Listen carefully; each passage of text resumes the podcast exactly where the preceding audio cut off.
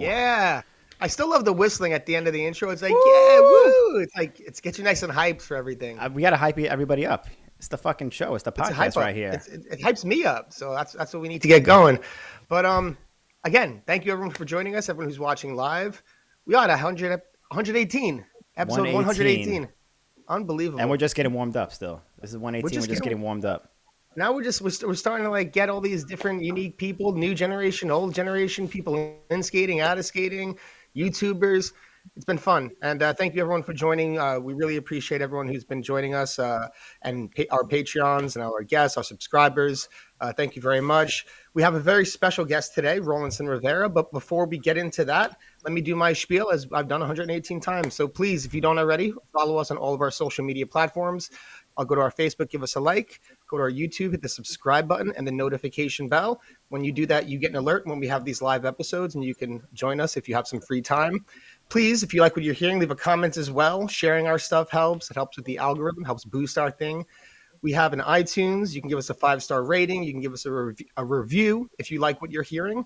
And we also have a Patreon.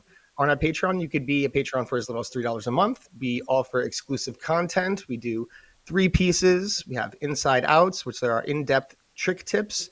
We do section reviews, and we're going to do one today with our guest, a very cool one. So you might want to stay tuned for that. And uh, we every month we do a random drawing, and you could uh, be eligible to win something for free from our online store, whether that be a shirt, a mug, or a hat. A hat. So, so thank you everybody for joining us. Did you like that, Austin? I like that one. but, but uh, thank you everyone for uh, who's joining anyway. And if you're watching live, if you're watching anyway, please hit the like button. Um, yeah, thank you very much. That's ha- my spiel. Yeah, it's your spiel. We have a few uh, new Patreon supporters as usual. A shout out this week. You guys are really pushing my uh, name pronunciation to the test right here. But special shout out to Robert Substan, Michael Trilford, Johan Thylot, Justin Kilcher, Subtract Manufac, uh, uh, yeah, Subtract Manufacturing, Christopher Archer, Josue Estrada, Michael Trilford, and Jason Mosley. Thank you all so much. Um, we do have a new video on our Patreon that we posted from last week's episode with Dominic Sagona. Uh, we watched a few of his sections. I know some people commented in the video description on YouTube uh, saying like, "Oh, why didn't you guys go through some videos and stuff?" We did it. It's on our Patreon page. Go check it out. Link in the video description to be a part of our Patreon community. And uh, let's check out some quick comments from our last episode, also with Dominic Sagona, episode 117. Uh, we have Curb Surfer, who said that it was very inspiring and eye opening to think about the amount of time spent on the ground and trying to make that look as good as the trick in the middle. Change my perspective. Mm. That changed yeah, my perspective that was, too. that was a really good point. And you know, it's funny when he said that, I remember him saying that a long time ago but it'd been so long since I heard it, I completely forgot it. And he's been he's been hammering that point in for for quite some time. So it's a, that's a bit of his skating philosophy. So it was cool that he remembered to bring that up in the in the podcast because it's a cool piece of advice. That blew everyone's mind, and that was like one of my favorite little uh, like highlight clips that we have on Instagram and YouTube and stuff like that. Was just him preaching that little spiel of his. It was it was really unique, and I'm glad that somebody like him was the person to say that stuff because, as right. everybody said, he's like the style master. Mm. Um, uh, we also have one more comment from Mike DZ DZ Visuals, who says, "Bro had bro had us skating in t-shirts on our heads and wearing two completely different colored skates." That's all he said. I just like that one because that's real. We did talk about it on the show, and it was pretty funny. Um, he was just Austin. Have you, you skated with a shirt? You skated with a t-shirt on your head before, right? Never on my head. no, no, I, no I don't think so. No, you were on you were on Be Unique, man. You didn't do that. No, I did not. Did you do that? I don't remember that. I remember you had like bandanas cer- and shit. I, I, I've certainly like had a T-shirt on my head. I don't, I don't know if I've gone as far as to like get a clip in it, but I was experimenting back then. was that why Alex and Brian Allen had him on his head too? Was that because of Dominic? Of course. I didn't even notice I mean, that. I just thought that they was, were swagging out on their own. it was happening in culture, like outside of skating right? But um. Yeah, hmm. they like these guys were bringing it to skating, so I'm not sure if it was who influenced who, but or if it was just outside influence or it was just they did it on their own. But it's it seemed like two different movements with that. But yeah, you know that was that was fun experimenting back then with you know how to dress. Different styles. If, if you skated with a shirt on your head, let us know in the comments below. Let us know and Yes, give it a like because I'm curious how many other people did that as well. I mean, he was right. The guy said, "Bro, had to skate with t-shirts on our head." He wasn't. He wasn't wrong. So. was not wrong. Um, Yeah. We have uh, like every week we have a WTF, and this is uh, WTF veteran. We actually had him on a few weeks ago, but we believe this is an NBD right here, so we had to feature it again by Danilo Senna with a 1620. Count the rotations. I already lost count. We should have started from the beginning. You got to. How many is it? Like five and a half? Who- It's a who's good at math? 900 plus a 720. So that would be four and a half. That's a, that, that's a quadruple and a half axle. Oh, I gotta watch that one, two, That's the second. That's the three, third. Four and a half. Jeez, four and a half. Oh my god, dude. I remember learning like 900s, and I That's was like, how do you how do you even keep track past that? It's And with Insane. that, and with that, we're ready for the Olympics. We're ready. That's it. let's go. Let's That's do it. Now I wasn't sold before, but now I'm like, After that, dude, we're we're because the, listen, those numbers matter, man. Who to else the is doing outside eye, 16? those yeah, those outside big of numbers snowboarding, matter. Outside of snowboarding, who else Yeah. doing 1620s? Even on like mega ramp shit, you know? Yeah, snowboarding doesn't really like they just they're like I think in the in like the two thousands like what I think they've actually gone to like you know those numbers in terms of spins. You know, they get so I- much air and they can just keep on spinning. But Maybe I haven't I watched know. snowboarding in like a decade or two, but I wouldn't doubt that by Yeah. any means. But w- yeah, you're right. We're ready for the Olympics. Let's go. It's so much math in the snowboarding. You got to be like a quantum physicist in, in order to like figure out how many the, the degrees of rotation. Yeah, I kind of wanted to see that clip not in slow mo because it would just be like a big blur. You know, like how would you, if you're watching that in real time, how would you even commentate on that? Maybe our guests would be able to shine some light on that since he used to commentate a little bit on contests back in the day. That would be that could be cool. Yeah, And with that being said, are we Um, ready for our guest? I think we are ready for our guest. Hell yeah, let's bring him in. Everybody, please give a warm round of applause for the Mr. Rawlinson. Mm, There we go. Yeah, welcome to the show. I almost said your last name. How to have it. That's cool. But I, uh, yeah, I, I never realized that you're the Madonna of skating, as you say. you only go by Rawlinson. It was a joke, yeah, but it, it stuck It with me. joke. it was a That's- joke. that's my Rollins, All right. but it, it stuck around. Now there we go. Rawlinson, wow. First of all, thanks for coming on the show. It's, uh, you know, every time I see you, it's an honor to see you. It's a pleasure to see you. Uh, you know, I, we met a long time ago in New York, and you've been around in like the New York skating scene from way back in the day, from as early as I can remember. And there's so many things I want to talk to you about. You know, uh, you playing baseball growing up, maybe going pro, you uh, commentating, getting into all your skating, MTV, all these things. But before all that, let's get into the beginning of Rawlinson Rivera. It's a kid from Washington Heights. He somehow discovers um, inline skating, rollerblading, whatever you want to call it. How did we discover this? How did it all begin for you? I was already playing baseball. Uh, I was a pitcher, and the one thing that I hated the most is the the winter and the sort of spring training where you have to basically run. With my dad, it was like I had to run five miles every day, and it just became a very boring thing. Running for me was like fucking killing me. So I figured if I could go around Central Park uh, with some sort of way, it would, uh, you know, do the necessary exercise. It would work out. So I started kind of just rollerblading one day. Um, but um, I played ice hockey in the winter, um, and then um, I was a skate guard at River, Riverbank State Park, like on 145th Street. Mhm. And then once the winter ended, they turned the rink into a into like a roller skate rollerblade rink, right? Mhm. Um, and then so I was gonna keep working there for the summer, be you know just kind of you know just messing around with girls and all whatever. It's cool. Um, and um, I started looking for rollerblades. You know the so-called inline skating back then was you know becoming the whole thing now, and then that's when I first discovered uh, on the rollerblade catalog the Tarmac. CE.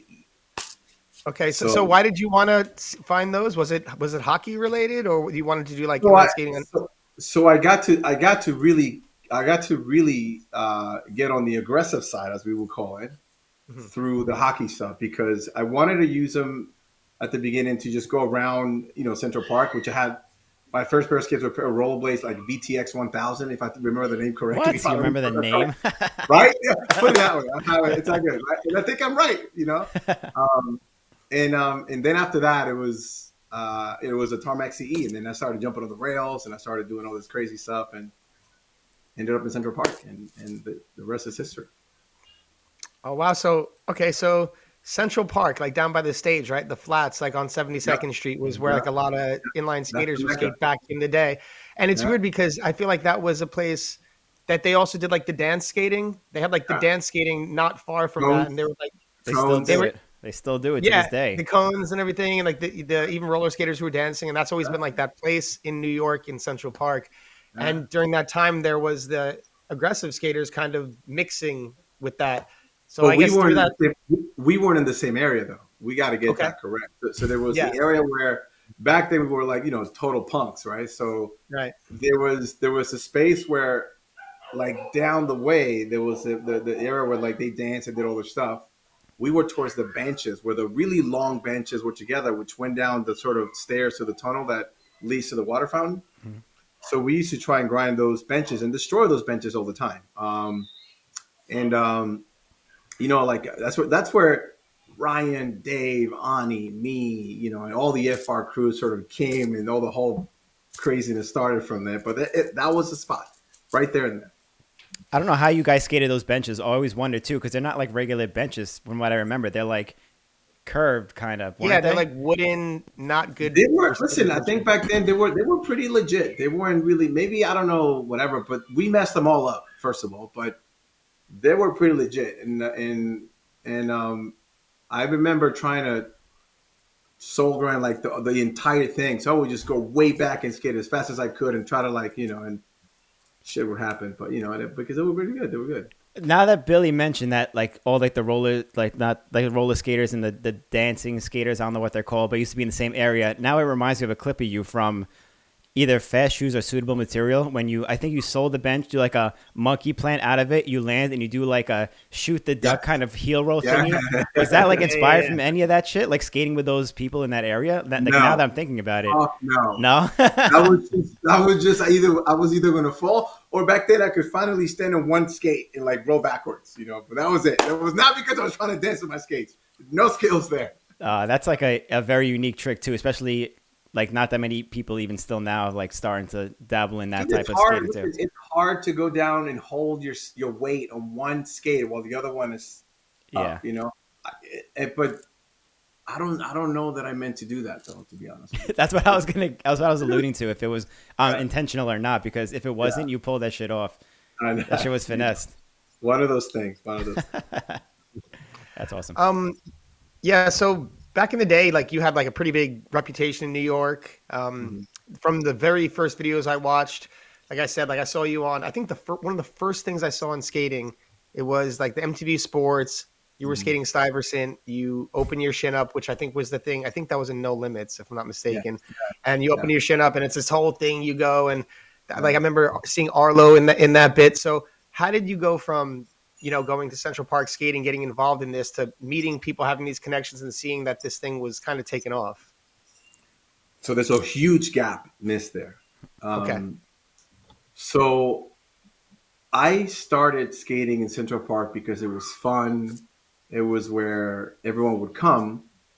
And you know, in New York, you when you're young, you try to always front, you try to be all cool, and you're at the spot, and you try to challenge everybody, and whatever they're doing, and at the flats too.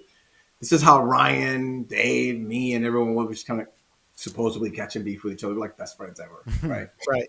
Um, but it was just like a facade, right? The FR against whoever, and they were like the cool crew and all that.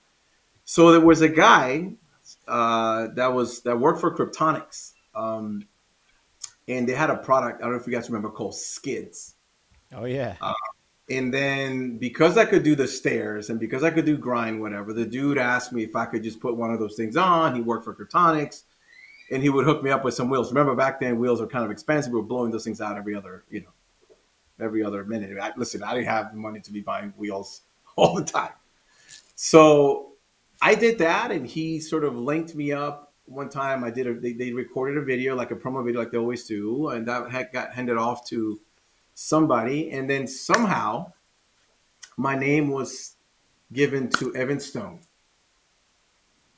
So Evan Stone came to New York and uh, asked me to meet him at the banks. I met Evan Stone at the banks at the same time as I met Brian Smith. And then we started doing uh, the first video that I ever did, which was called Mad Beef. Mm-hmm. Uh, Mad Beef was like with Dave and I, Dave Ortega, right? Dave and I uh, had the sessions. Ryan, we had the sessions in New York.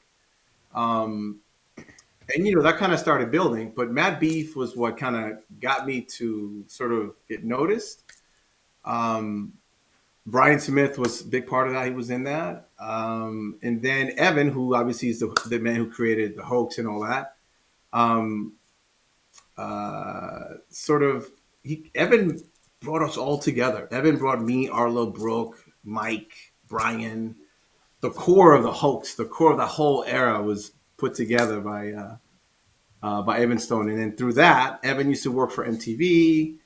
Uh, and um, funny thing is that you know I got some sort of publicity from that, and you know how it is in New York, uh, you know whatever, and that became a little popular, which was cool. And um, thanks to Ray Mendes, okay, and Neil Moreno, who filmed No Limits, right? Um, funny is that John Ortiz and I used to go to school together, and we actually were in the same classes together in high school. Yeah, I heard uh, that. Yo, and listen, John Ortiz came up to me like, "Yo, you skate?" I'm like, "Oh yeah, what's up?" And out of nowhere, we were like super tight, cutting school at Ray Mendes' house, which is right like a block away from our our high school. We must have cut like a whole freaking year, right? Um, and through that stuff, um, we ended up doing the. I think Ray's. To be honest with you, Ray was the one who sort of may have done that whole, you know, that episode for MTV Sports. Um, and in, I think it was Ray, to be honest with you. Um, and we always talked about the Stuyvesant rail and and whatever. Was like, obviously, I'll do it, right? Yeah, sure, I do it. Um, and then so what happened, right? Uh, and then, but those you busting it out for MTV, like the Stuyvesant. I rail? never did. Listen, I never did. Let's just be straight up. The only one I ever saw do that handrail was probably John Ortiz mm-hmm. with a slow ass air, uh, air uh, uh, oxygen skates, which is that fucking guy used to just go around and just like shh, like slow motion, like. Meanwhile, I would just go and like fly off, you know. Uh-huh. Mm-hmm. And I think maybe Calvin Sales did it too. But dude, I was so like. After that, I never went. I never. I was like, yeah, I'm gonna go back and do it. Psych. Never. never did. But that's how you know. But that's how that that ended up ended up happening. It wasn't like I didn't know anybody like that back then either. It was just it was just luck. It was just luck and, and being in the middle and you know lucky and it's just being lucky. That was just that was to be honest with you, that was that was it. Mm-hmm. Yeah, I remember in um one of the earlier New York videos, I would I, saw it might have been Mad Beef, it might have been No Limits, but one of the introductions to the section is you at Union Square, and everyone was like, "Oh, he's a sellout." yeah. a sellout. Like, yeah. because like especially when you're like from New York back in the day, you had to be like it was like that was like right around like the Tupac, Biggie, East Coast, West Coast thing. Yes. Like being yes. on your side was like really relevant. And I, uh, I guess that re- I carry that really hard. Yeah, where did that come from? You know, I think it came from from the fact that um, you know, I, I was you know the, the whole connection with Evan Stone you know, Brian Smith was off, you know, moved to California. He goes, yo, whenever I'm gonna go, I'm gonna take you. And we went, to, we came out here and um, we just skated together. But this was the mecca, right? This is where like Arlo was. This is where everybody was, and this is where you wanted to, you know, wanted to go to Spohn Ranch and whatever. So we got to do that, and we got into some videos, and we got into a few things. And then you go back home to New York, and people see that you're in these videos, but now you obviously they see you on the West Coast, and it's like, oh, we're a sellout. But listen, I was called a sellout for a long time. And I, I, don't I don't even know if that ever even stopped, to be honest with you. But anyone that I don't know if anyone else got called that, but um, from New York. But it was to me, it was if you wanted to skate, if you wanted to make it, if you wanted to do what you wanted to do with skate in skating, you had to come to California. And everybody that's come to California that was skating experienced that because it, this is where it was. This is where everything. This is where the you got to say that the skate industry was was run from one house, and that was called Spohn Ranch. if those dudes in there did not like you, if Arlo, Mark Heineken, Brooke, Michael Palick, Aaron Spohn, um, Beloved, right? If they didn't bless you, you weren't going nowhere. That's just how it was. You never lived in Spohn Ranch though, did you? You just visited? I I'd stay there, you know, because we start Yeah. once I got into the point where like I was of use, right? That I could skate ramp and I could do a few things here and there. Then Aaron would let us because then Aaron would have us would use us for shows and things and out of the country and, and, and places in California everywhere. But but I got to be, you know, I got to experience and be there at Spohn Ranch. It was, it was great. That's where Michael Palick lived. That's where Arlo lived. That's where that's that was the skater house, right? That's where the one we seen in vertical axis. That's where you know Chris Edwards pulled those amazing 720 McTwist. I still today, every time I see him, I tell him that's the best trick for me that he's ever done, and I love it. And I will never stop loving that trick because no one could ever do a judo McTwist like that guy did back then. Yeah, I was just talking about that with Cesar Mora too the other day about like his McTwist, like to get that stale, like upside down kind of feeling. Like no one did them like that. Yeah, yeah, yeah. But the Spohn Ranch is like the extreme opposite of what New York City skating was at that time, especially. Can you like paint the picture for those early years of New York City skating for people? Because that was it seemed like a really unique time in skating, especially for you know New York City. Yeah. So look, so when I was when I started skating, the whole Mad Beef happened, and I think uh, I don't remember the order, but I think it was Mad Beef, Fast Shoes, and then I think Brian created a video called Suitable Materials and put me in the cover. You know, like. Uh, and I would come back to New York, and obviously, you know, the thing is that for the when things were done out here, I would go back home because I didn't really live out here. I was sort of bi-coastal, but not in my own place, my own. You know, I just live with Arlo and Mike, or you know, couches like we all did. Um, but I would come home and try and skate. But everywhere I went, there was a following. I'm like, oh shit! Now people start following you, and I was, you know, thank God I was in like a total dick, uh, and try to be me like I was back then to everybody. And kids would come, and I was, hey, let's skate. Let's just kind of session the rail at Central Park, which is a step handrail that was down, and the curb rail that you know Brian fell into the, into the he threw himself into the water. Let's just be honest about that. We got to Um, talk about that too.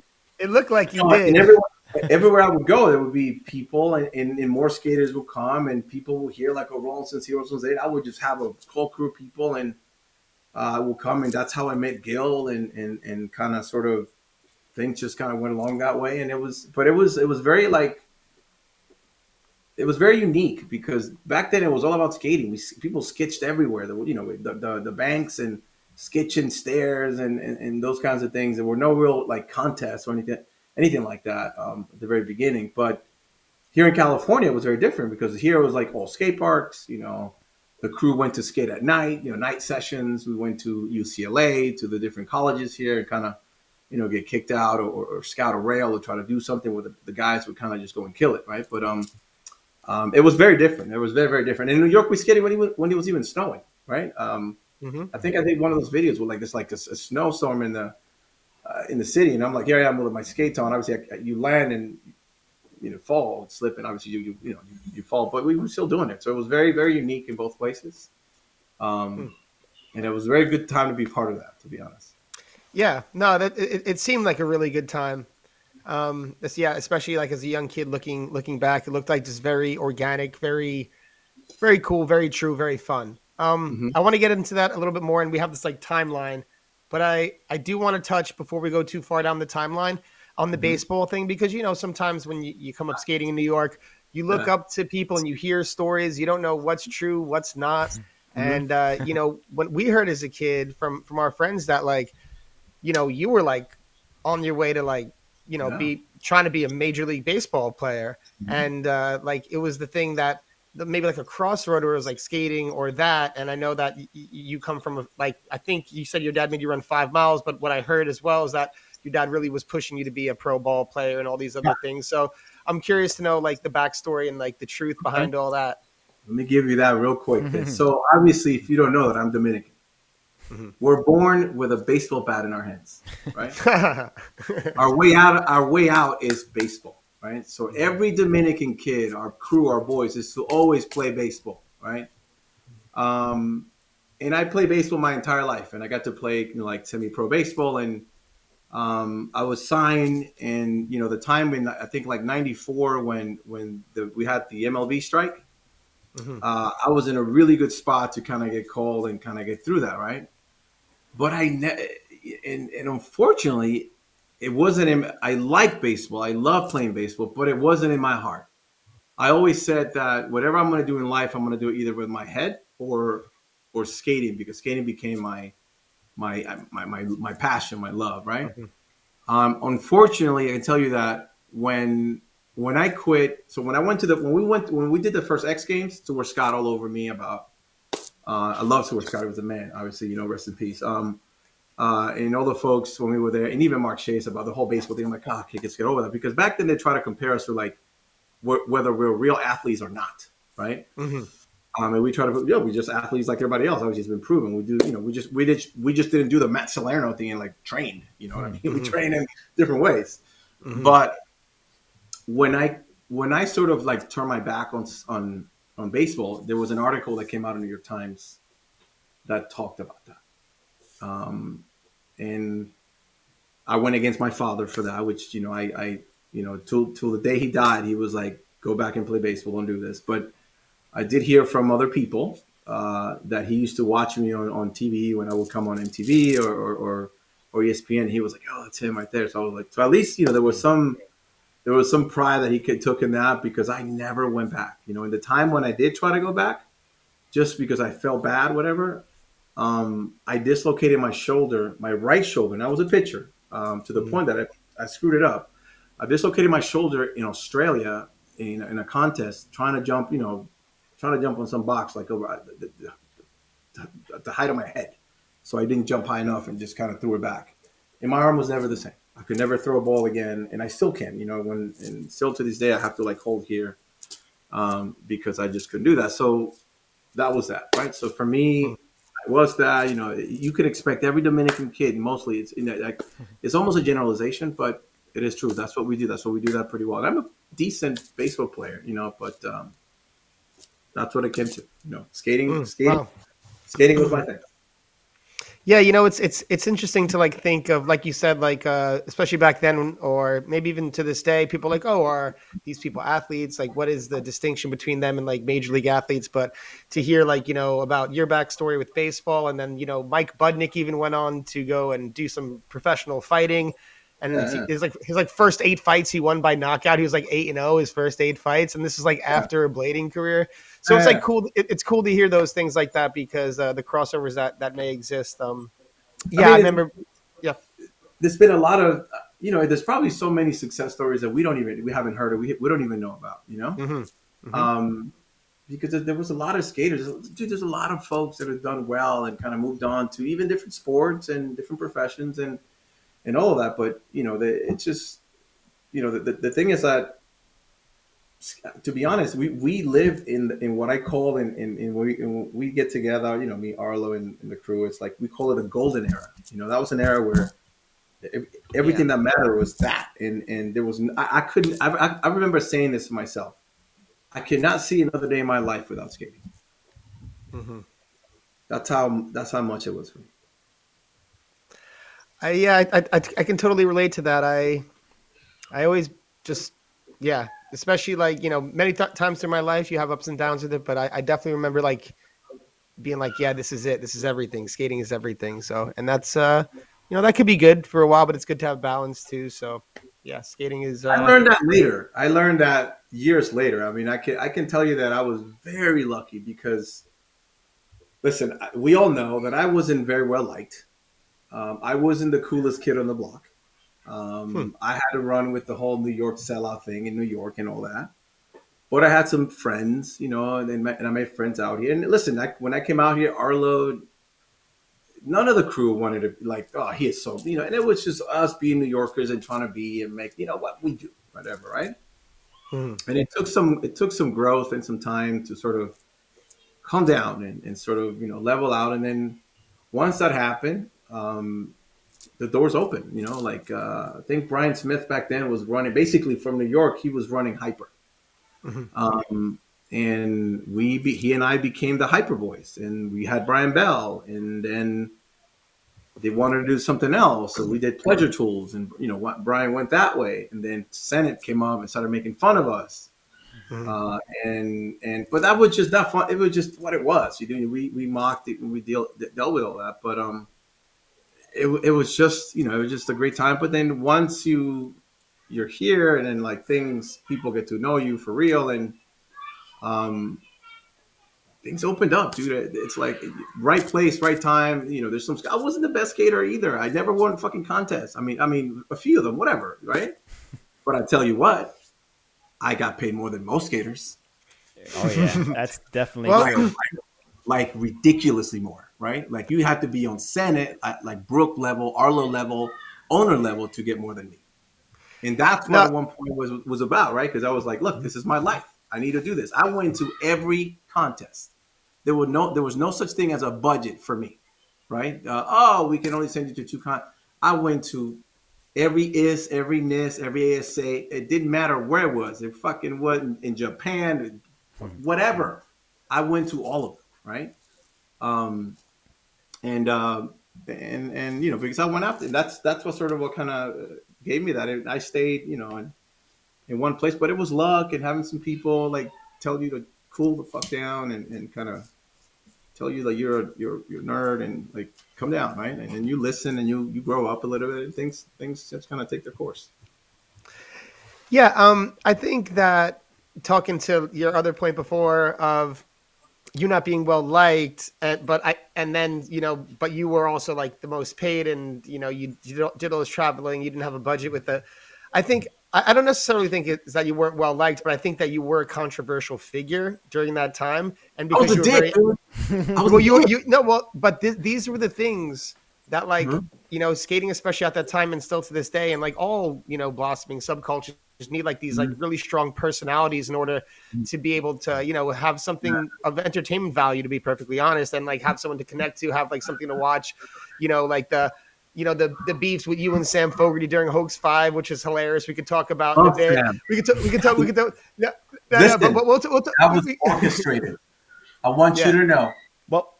that when we make No, but see, but that's like the point. that- Okay, okay. So, so, so, but that's another thing. So, like, these are the things that we know are entertaining, right? Mhm. And um, right. so, I, I I think that that's partially like you know one of the reasons, along with like the, the multi-talented like uh, things you were bringing to skating, the personality, and like the leadership uh, uh, of that is uh, all something that's tied in there. Mhm. So, I, I I think that's um that.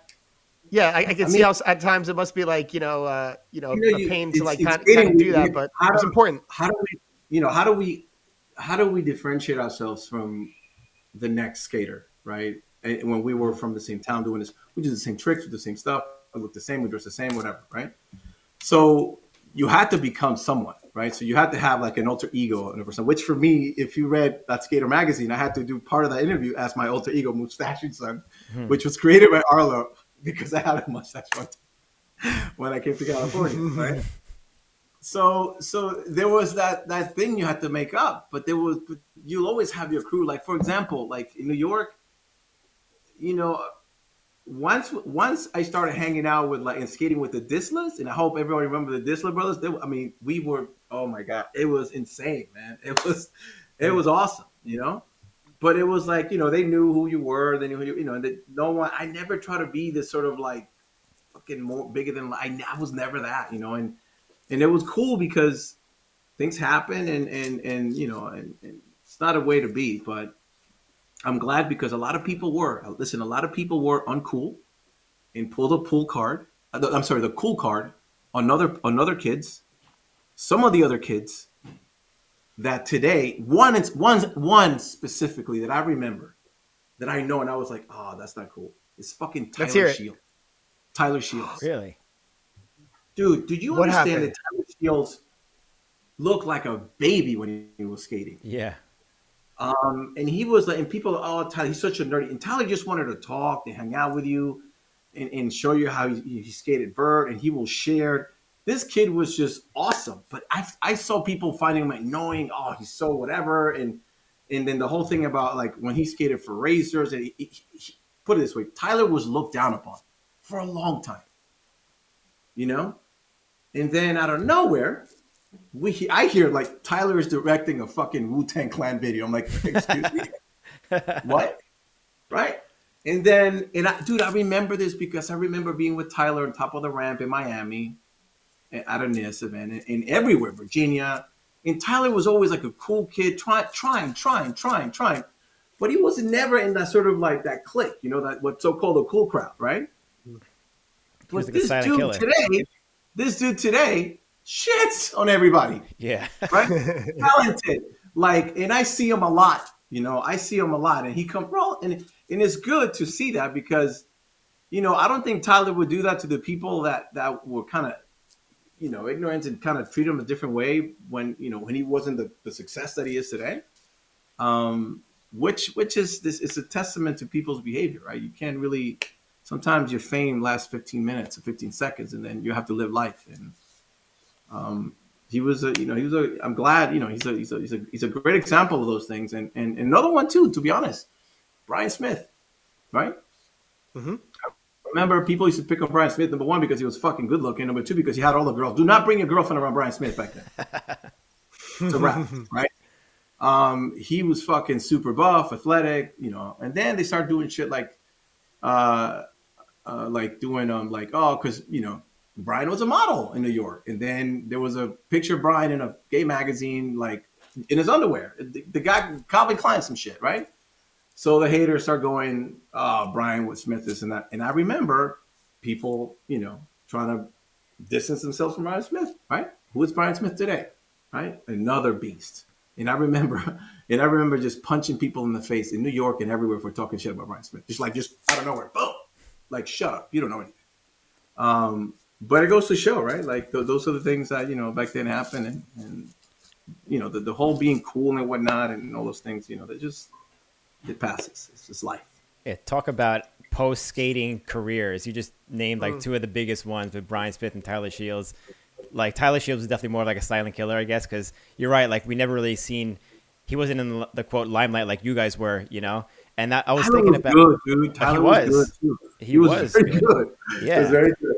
But he like was he just was, silent, you know. Like, yeah, it's the personality, and that was the thing in the '90s too, because there was you, Arlo, um, Brian Smith, like Brooke Howard Smith, like huge personalities, very outgoing people.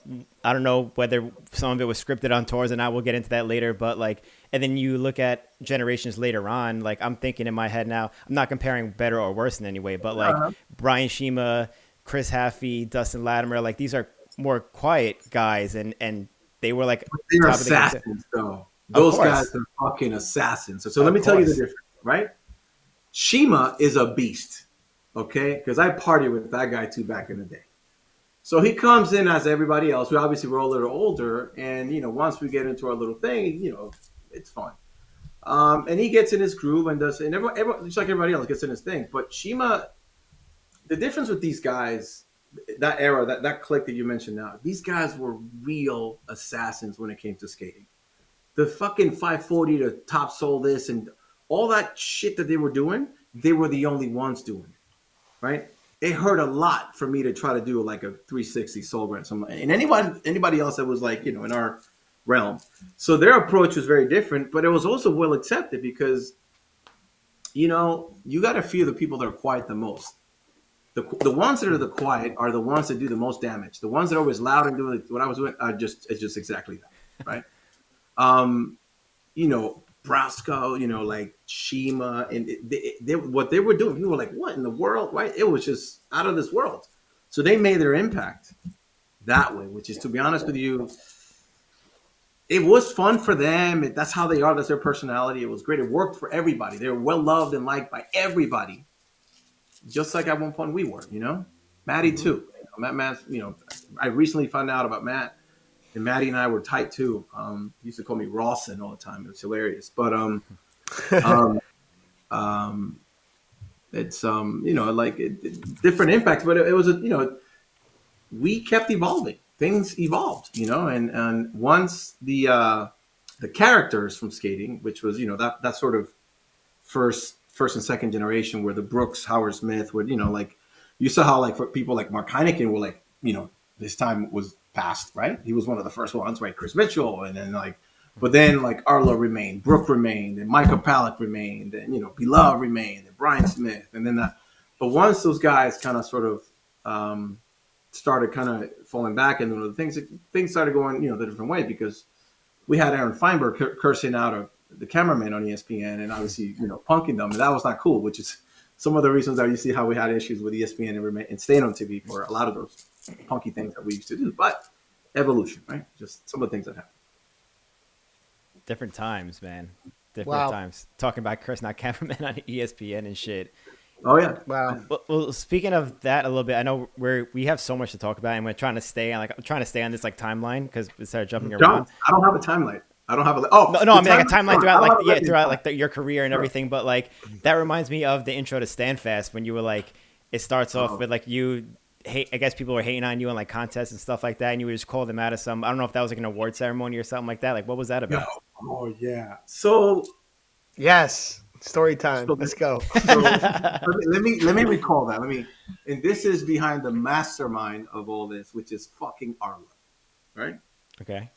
So by this time, I had already been I got the blessing, right? I was in California. I live live you know bi-coastal officially. I live in California. You know, I I, I was here and um, I was I was okay. All right, I was cool. So I was asked to um. No wait, this is when I thank nobody. You said. Um, yeah, yeah. You were like, shout out to the judges for you know. So check, okay, check this out. This is messed up, but this is how great it was. So the ASA got really weird in terms of rules for wearing pads and helmets. Um, I became the most disqualified skater in a season for just simply stepping on the course. And I would have my my my helmet on my on my arm or whatever. It, be, it became a joke. It would like disqualify. I'm like, what? if you getting disqualified at this point, now, now we're at the point where we're making a lot of money. I would this money for my sponsors because their their brands are on ESPN, and that becomes a, a bit of a business thing, right? I got disqualified a lot. I still got I, I still made more than the guy who won the contest. It doesn't matter. Just for being again disqualified. It's just like deep, right? So Arlo, you know, Arlo and all those the guys thought it was you know funny or whatever, right? It was like yeah, messed up, but we were just skating, concentrating on their on their um on their uh, their runs and all that stuff, which is great. I would just take my side and enjoy and just skate the course, be an idiot, be a dick, and do my thing. So these people, Mark Chase and them, decide to give me a freaking award, embarrass me in front of everybody. What award ceremony was this? Like what was this that? was an ASA award show. Okay, I didn't even know that existed in the first place. But Oh, dude, yeah. Oh, listen. Oh, yeah, yeah. We had an award show. We had two of them. One of them, which I was the host, actually. I, they had me. I was the host, and I, you God, that story is amazing. so, so um, they gave me an award, right? And I'm like, oh my God. And I'm like, you know, okay. So I walk up to the stage, to the stand, and whatever. Just like, you know, I want to thank, and I, I don't remember what I was. I want to thank none of you for Yeah, being yeah. haters and have me qualified, and people just went off, right? Like, because I'm like, you all have me disqualified for this, and I went like, whatever, some shit. I dropped the mic, then I left.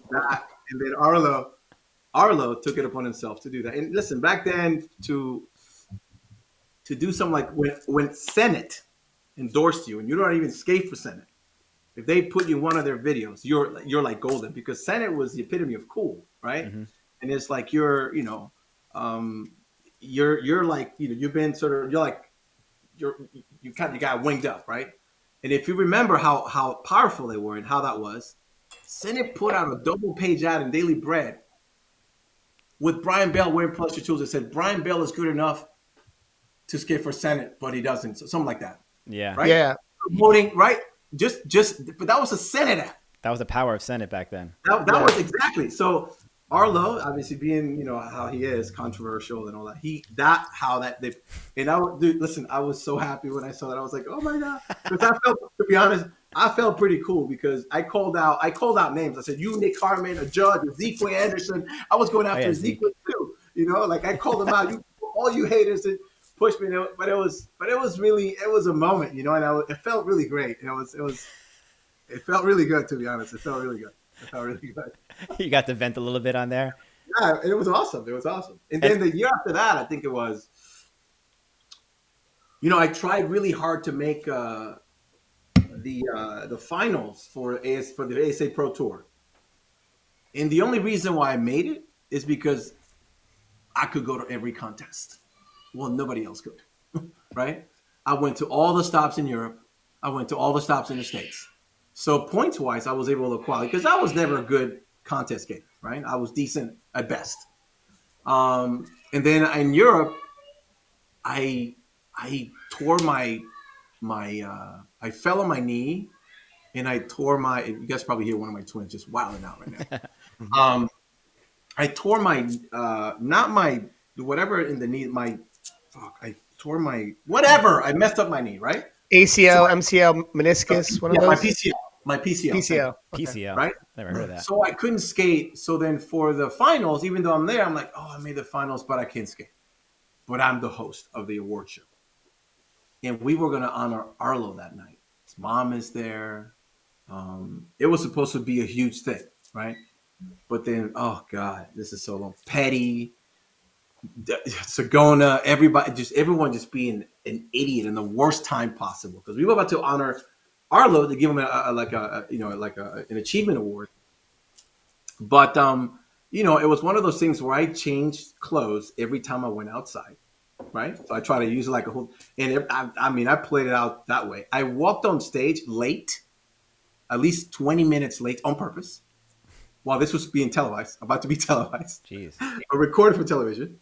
I walked on stage with two girls, like you know, like come here, you know, like I'm the man, right? And started just and whatever. And I, I, I wasn't too like, I know I wasn't disrespectful. I wasn't too, too like off, but the guys just kind of took it to where sometimes I wish it wouldn't have taken that with Petty, you know, and some of the guys. But we were all young and, and whatever, but it was fun, and th- that was yet again another um, opportunity that was awarded to me by just being in the right place at the right time. It wasn't, you know, it wasn't really like I, I wanted to do that. Come on, I barely spoke English back in the day. I had to think in Spanish in my head while I'm like announcing on ES on, on, on Foxnet. Like, what the heck? I, to- I remember telling myself, "What the fuck am I saying right now?" That's crazy. So, so I guess uh, I didn't know you were born in DR. You were born in DR. Oh yeah, oh, yeah. Well, born in Okay, the yard. so, so you were born in DR, moved to New York, Yeah. um, and your first language is Spanish, and then you go on to be a host, a commentator for ASA, and all these other competitions. And you know, f- from your personality, I didn't know. That's crazy to know that you're thinking in Spanish, speaking in English, and uh, kind of translating in that way. So, You know- um, I'm, I'm curious to know, like, I mean, it seems obvious how you get to these points, but um, I'm curious to know, like, the ASA story. But you say that there's a funny story about you hosting too. Maybe we should get to that first. So, so how did I end up being a host um, on what gave me the opportunity, uh, which was NIS, right? I, I don't know if you guys remember, but Red Bull was illegal in the U.S. and Red Bull was being launched in uh, in Europe, and we were specifically doing the IS in Amsterdam, Wait, Red Bull was illegal in New York? in in the states. I mean, in- in the caffeine States? was I never so- knew that. was- oh, dude, the caffeine level, it's not even the same. Still today, right? Hmm. Um, so we went to Amsterdam. You know, we went to Amsterdam when everyone wants to just smoke weed and stuff. Mind you, that I was like a straight edge. I never, I never did shit. Right? I was just because I was just sports guy, whatever. And I never judge anybody, nothing. So I don't remember what happened. So um, Brian was there. I think AJ got sick or something. Someone didn't show up in the morning, and Craig and Evan were like, they needed, they were running their, their show and they, they're filming the, the the contest. So they wanted to, you know, so these guys are, you know, the guys are fucking skating at like three in the morning, drinking Red Bull nonstop, like I'm thirsty. But there's a Red Bull thing in the, and not knowing what in the shit is in there, right? And we're like, why is it that we're like falling from like 20 feet in the air, bouncing right back and going right back into the ramp? It is three o'clock in the morning. The concert is tomorrow, eight o'clock. What in the world, right? So some people didn't make it, you know, and one of the hosts, co-hosts didn't make it. So they asked me to, hey, Ronson, can you can you go ask whoever who just fell and was bleeding some questions? And I just obviously, you know, I'm one of the boys. So I'm like, grab the mic. So tell me how you feel right now. You just hit the pavement real hard. You're bleeding. Tell me. Right. And I'm like mic'd up, like, come on, you're bleeding. so they like that, right? And um, and after that, I think when they edit the show, someone at Fox said, get that guy, get the whatever. And Evan said, okay. Then Brian, who was the pretty boy Floyd there, was you know, running that um proved, and then you know, then that worked. And then after that, after Brian, it was it was Arlo, and Arlo said, "Yeah, bring Rollins back, and let's just keep having fun." And it was it was hilarious. But that, that's how those things happen. Um, there were no auditions. There were no like. I mean, it was just go. You know. That should happen just cool. organically like that. Yeah, yeah, yeah, yeah. And we we would just being ourselves, you know, like but but you know, you find then I find myself like wearing a t-shirt that says Fox Sports Net. I'm on TV. I'm like, I'm on TV as a host, and I'm thinking in Spanish in my head, which is something that Brandon Crystal, which is like um, Arlo's cousin, always tells me, "Do you still think in Spanish when you you know in your head?" I'm like, "Oh God, Brandon," because he I used to tell me, clown me for that all the time. But that that's the reality, you know, how that goes. Did you ever spit some Spanish by accident on the air?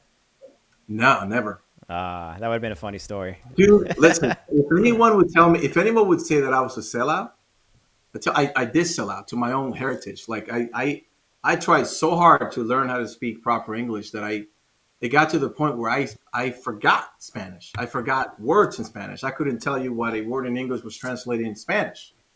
And it wasn't until it was until I started hanging out with the Dislas again, and they they would be like, "Yo, you playing yourself."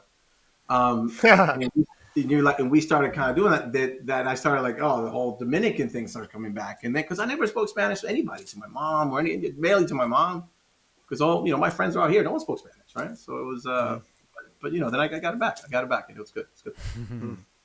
That's cool. Um, yeah, it's cool. It's cool to learn all this. Um, let's talk real quick about Hoax Five. Hoax Five was, you know, Hoax Two was a super impactful hoax video. Mhm. Um, Hoax Five, I think, was the same thing. some shit right now. Keep keep talking, keep talking. Gonna just show And- you. okay, okay, okay. And in 1998, uh, Hoax Five came out, and uh, you know it was a big one for us because one, it had one of our guys, a Staten Island guy in there, Angel Yeah. Soto, in the New York section. Angel, I remember Angel. I remember Angel Soto. Yeah. Yeah, and, Soto. and then so like yeah, and uh, you and all these guys, Josh Clark, Sam Fogarty, um, John Bergeron, uh, Salima Sanga, all these people. Yep. So the The hell of a crew, but basically. yeah, but you were such like a huge personality on that. Like you had the introductory clip where uh, I forgot who was you were telling. I think it might have been Josh Clark, but take your socks every day, Yeah. throw them out. That's it. Don't keep them in the van. Take your socks. New next day, new pair of socks. But uh, yeah, you you and uh, Sam Fogarty uh, getting into things and all the antics and all the, and that just seemed like a really fun trip. So could you uh, share maybe some experiences from that trip? So, so Yeah, what do you got for us over there? I'm going to show you some real history. So, um, so you know, so what made the hoax one, aside from being like cinematically awesome because it was film, it was like actual film, and Evan did it the way he did it, right, and all those things that he did. It was the fact that there was interaction. When you saw like hoax one and two, there was like all this B roll that was happening between uh, Arlo and Mike and, and Brooke and Brian Smith. That, that was those, those were other things that became um, fun to watch and like, oh shit, these guys are all together for this much, this much time. Let's see what happens. But you have you got to have that. You got to have the ability to annoy people when in reality we don't really get like that. You know, it's I don't I don't I don't it's it's we we don't really get to the point where where um what, what you know I was kind of recording some of the videos after things have been escalated pretty high. So because I was like the sort of uh general on the hoax tour since I've been on them since the you know the hoax two and on right. Um, so it was you know Brian couldn't do it anymore. Brooke wasn't around anymore. Um, he, uh, Arlo obviously was busy with other stuff. So I was like the only one out of the old crew that was going to be part of it because number one, the people that funded those videos were my main sponsors, Hyper and Roces, right? So I have to have like the you know they need their guy there. But I was also there to kind of make sure that there was trouble, you know, like cause shit happen. Um, but also the fact that you know we were stinky dudes. You know, you fucking skate and you're gonna bring your sweaty ass skates into the fucking RV, which you're gonna travel across the country with. That's not gonna smell really good, mind you. That Selima was there. There were women there. There were girls that would travel with us, right? That was not cool. So I kind of had to lay down the rules. I said, listen, we stop at every city that we go to. We buy new socks, new underwear, and new T-shirts. We throw them out. And then when when when Josh comes along, I'm like, ah, you're already going the wrong way. No, no, you got to put the stuff down here. You got to go over there. If not, we're going to have a problem, right? so I kind of laid down the law and the rules, but it was also like, you know, that was kind of like Rawlinson, kind of, you know, read on the right act and, and kind of go that way. But but yeah, I was, you know, I had to, and it wasn't just me. Some of the other guys um, would, would do that too, and when they find an opportunity, they would they would embrace it. For example, like Jonathan Bergeron punked some some uh, some skateboarders in Miami. They were trying to be all cool, like, oh yeah, you think skaters, rollerbladers can't do skateboarding? Jonathan Bergeron came in, ollie some fucking gap Like they could not even like what? And then we are then he was like, "Yeah, why don't you go and try it on skates?" The dude like, you know, hurt himself, and we were like, and then yeah. he we filmed that. That was like that part. So it was you know everyone did those sort of things. So for me, it was just more like I don't know, punking, you know, whatever funny things, but they were not really they were not really serious. In in and also the one with Sam Fogarty, metal or like Sam, what is it? Because the thing with Sam is that Sam he was talking about very, your chain. Yeah, yeah. Listen, gold back then, chain. remember, gold was like whatever. And I, if you remember, I had a gold necklace with a double R made all diamond. I was like, whatever, right? And Sam wants to come in with this like silver. I'm like, dude, what is that metal? Not not understand like metal. I try to just mess with them, right? Because Sam also was like, "Oh, I get all the girls," and I am like, "No, dude, you don't. Stop with your. You don't have sexy accent. Cutty that." I said something like that. Whatever. Yeah, I, yeah, yeah. I yeah, yeah. say to him, and I was just to get it, just to get in his nerves. But, but um, those were funny. I mean, those were just funny moments and funny things. But those, those it was just that. There was never real like real beef. No one ever really fought on the bus, on the tour bus, anywhere. No one ever really had if you mess with any one of those guys at any point in time, god damn it, you it, it, it's over. Especially if Jonathan Bergeron is there, and there's something that happened yeah. that nobody really knows about because of fucking Aaron Feinberg, right? And it happened out of the country, and I couldn't. I was in real. I was in some serious trouble because me as the older guy there, as the older sort of guy, have a presence from the crew. I get, became to the point where I, I, I, would protect and deal with, with, you know, with Corey Nelson and like Corey, you know, I got to get him out of jail or, or, or, or like, or no, or like Aaron, do this and that. And there was this mishap thing that happened in, in Rome where Aaron started some nonsense at a bar and we went outside and I'm like, and I see Jonathan Bergeron going after this one dude, a, a grown ass man, like a dude, right? Mm-hmm. And I'm like running like, no, and all I see is Jonathan Bergeron going like, dude hits the floor. He never got up. And I'm like, oh my God, we're going to jail. And I put everyone in a taxi. Go, go, go, go, go. And I'm trying to wake the dude up. And I'm like, go. Everyone gets to leave. No more fucking taxis for me. I'm stuck there. I'm like, oh my God, I'm going to go to jail in a foreign country. Dude, that night, um, I walked away. I was feeling bad for the dude. I, I was don't do it, but what am I going to do? He was already knocked out. Yeah. So then I try to. I, I went. I went to another street, spoke a little Italian, got a car, went to my hotel, packed my shit, and left. In the morning, the next day, I think it was Selima who said, "Hey, they came to the hotel asking for you by name." I'm like, there was a million people there, and you're gonna come and say and ask for Rawlinson Rivera? You got to be kidding. Yo, I never went back to Rome for like a day. I never landed through. I never went to Italy and landed in Rome airport because of that. Dang. the cops came looking for you straight up to the hotel. Yeah, yeah. Wow. Oh shit, that's fucking scary. I mean, you're like what? you're like peace. Were you supposed Dude, to like? listen, but I left that morning. I, I, was told that, but I grabbed my shit and I left. I was like, well, I'm not staying here for this. You just booked your own ticket, like you you bounced on whatever tour, whatever the fuck it was. I could do that. I could do that. I could do that. My my my my tour, my roasters person, like I gotta go now. Where? uh, but that way. you know, like whatever. And it was, you know, it was that way. But you know, that's how some of these things. But it, but in the hoax, the hoax stories, um, a lot of B-roll. And, and if you look at what what we did early in those days, there's a lot of similarity to things like Road Rules. Um, yeah. Some of those, some of those other shows that have come up dude, Evan Stone was behind that. We the, the hoax because we worked and we did stuff with MTV. Remember the MTV uh, festival and all those things. A lot of the stuff that we did as skaters bled into that and led to those things. And and we had mutual friends that were in some of those. Uh, you know, they, they took part in some of those MTV shows that were they, they basically we. It was our influence that created some of these things. Very very firm believer in that. That's cool. That must have been so cool to go to those like MTV festivals back in the day, like especially being such a big part of it, like backstage with like all these like bands and musical acts, and it was like right up there in the mix with everything, right? Well, to be honest, this fucking guy Brian Smith has the, the unique ability to befriend anybody, like bro them down, like because he's you know that guy will give you the shirt of his back any day, like you know Um, it's a dick too, but whatever. Um, um, with him, Brian moved here and he started doing all these things. And Brian was, you know, I think he was acting, modeling. He starts meeting people, and that we're in the same clique. Dude, I started. I met everybody. I come to the house and there's Shaq sitting on the on the on the on the steps. Stop talking. it.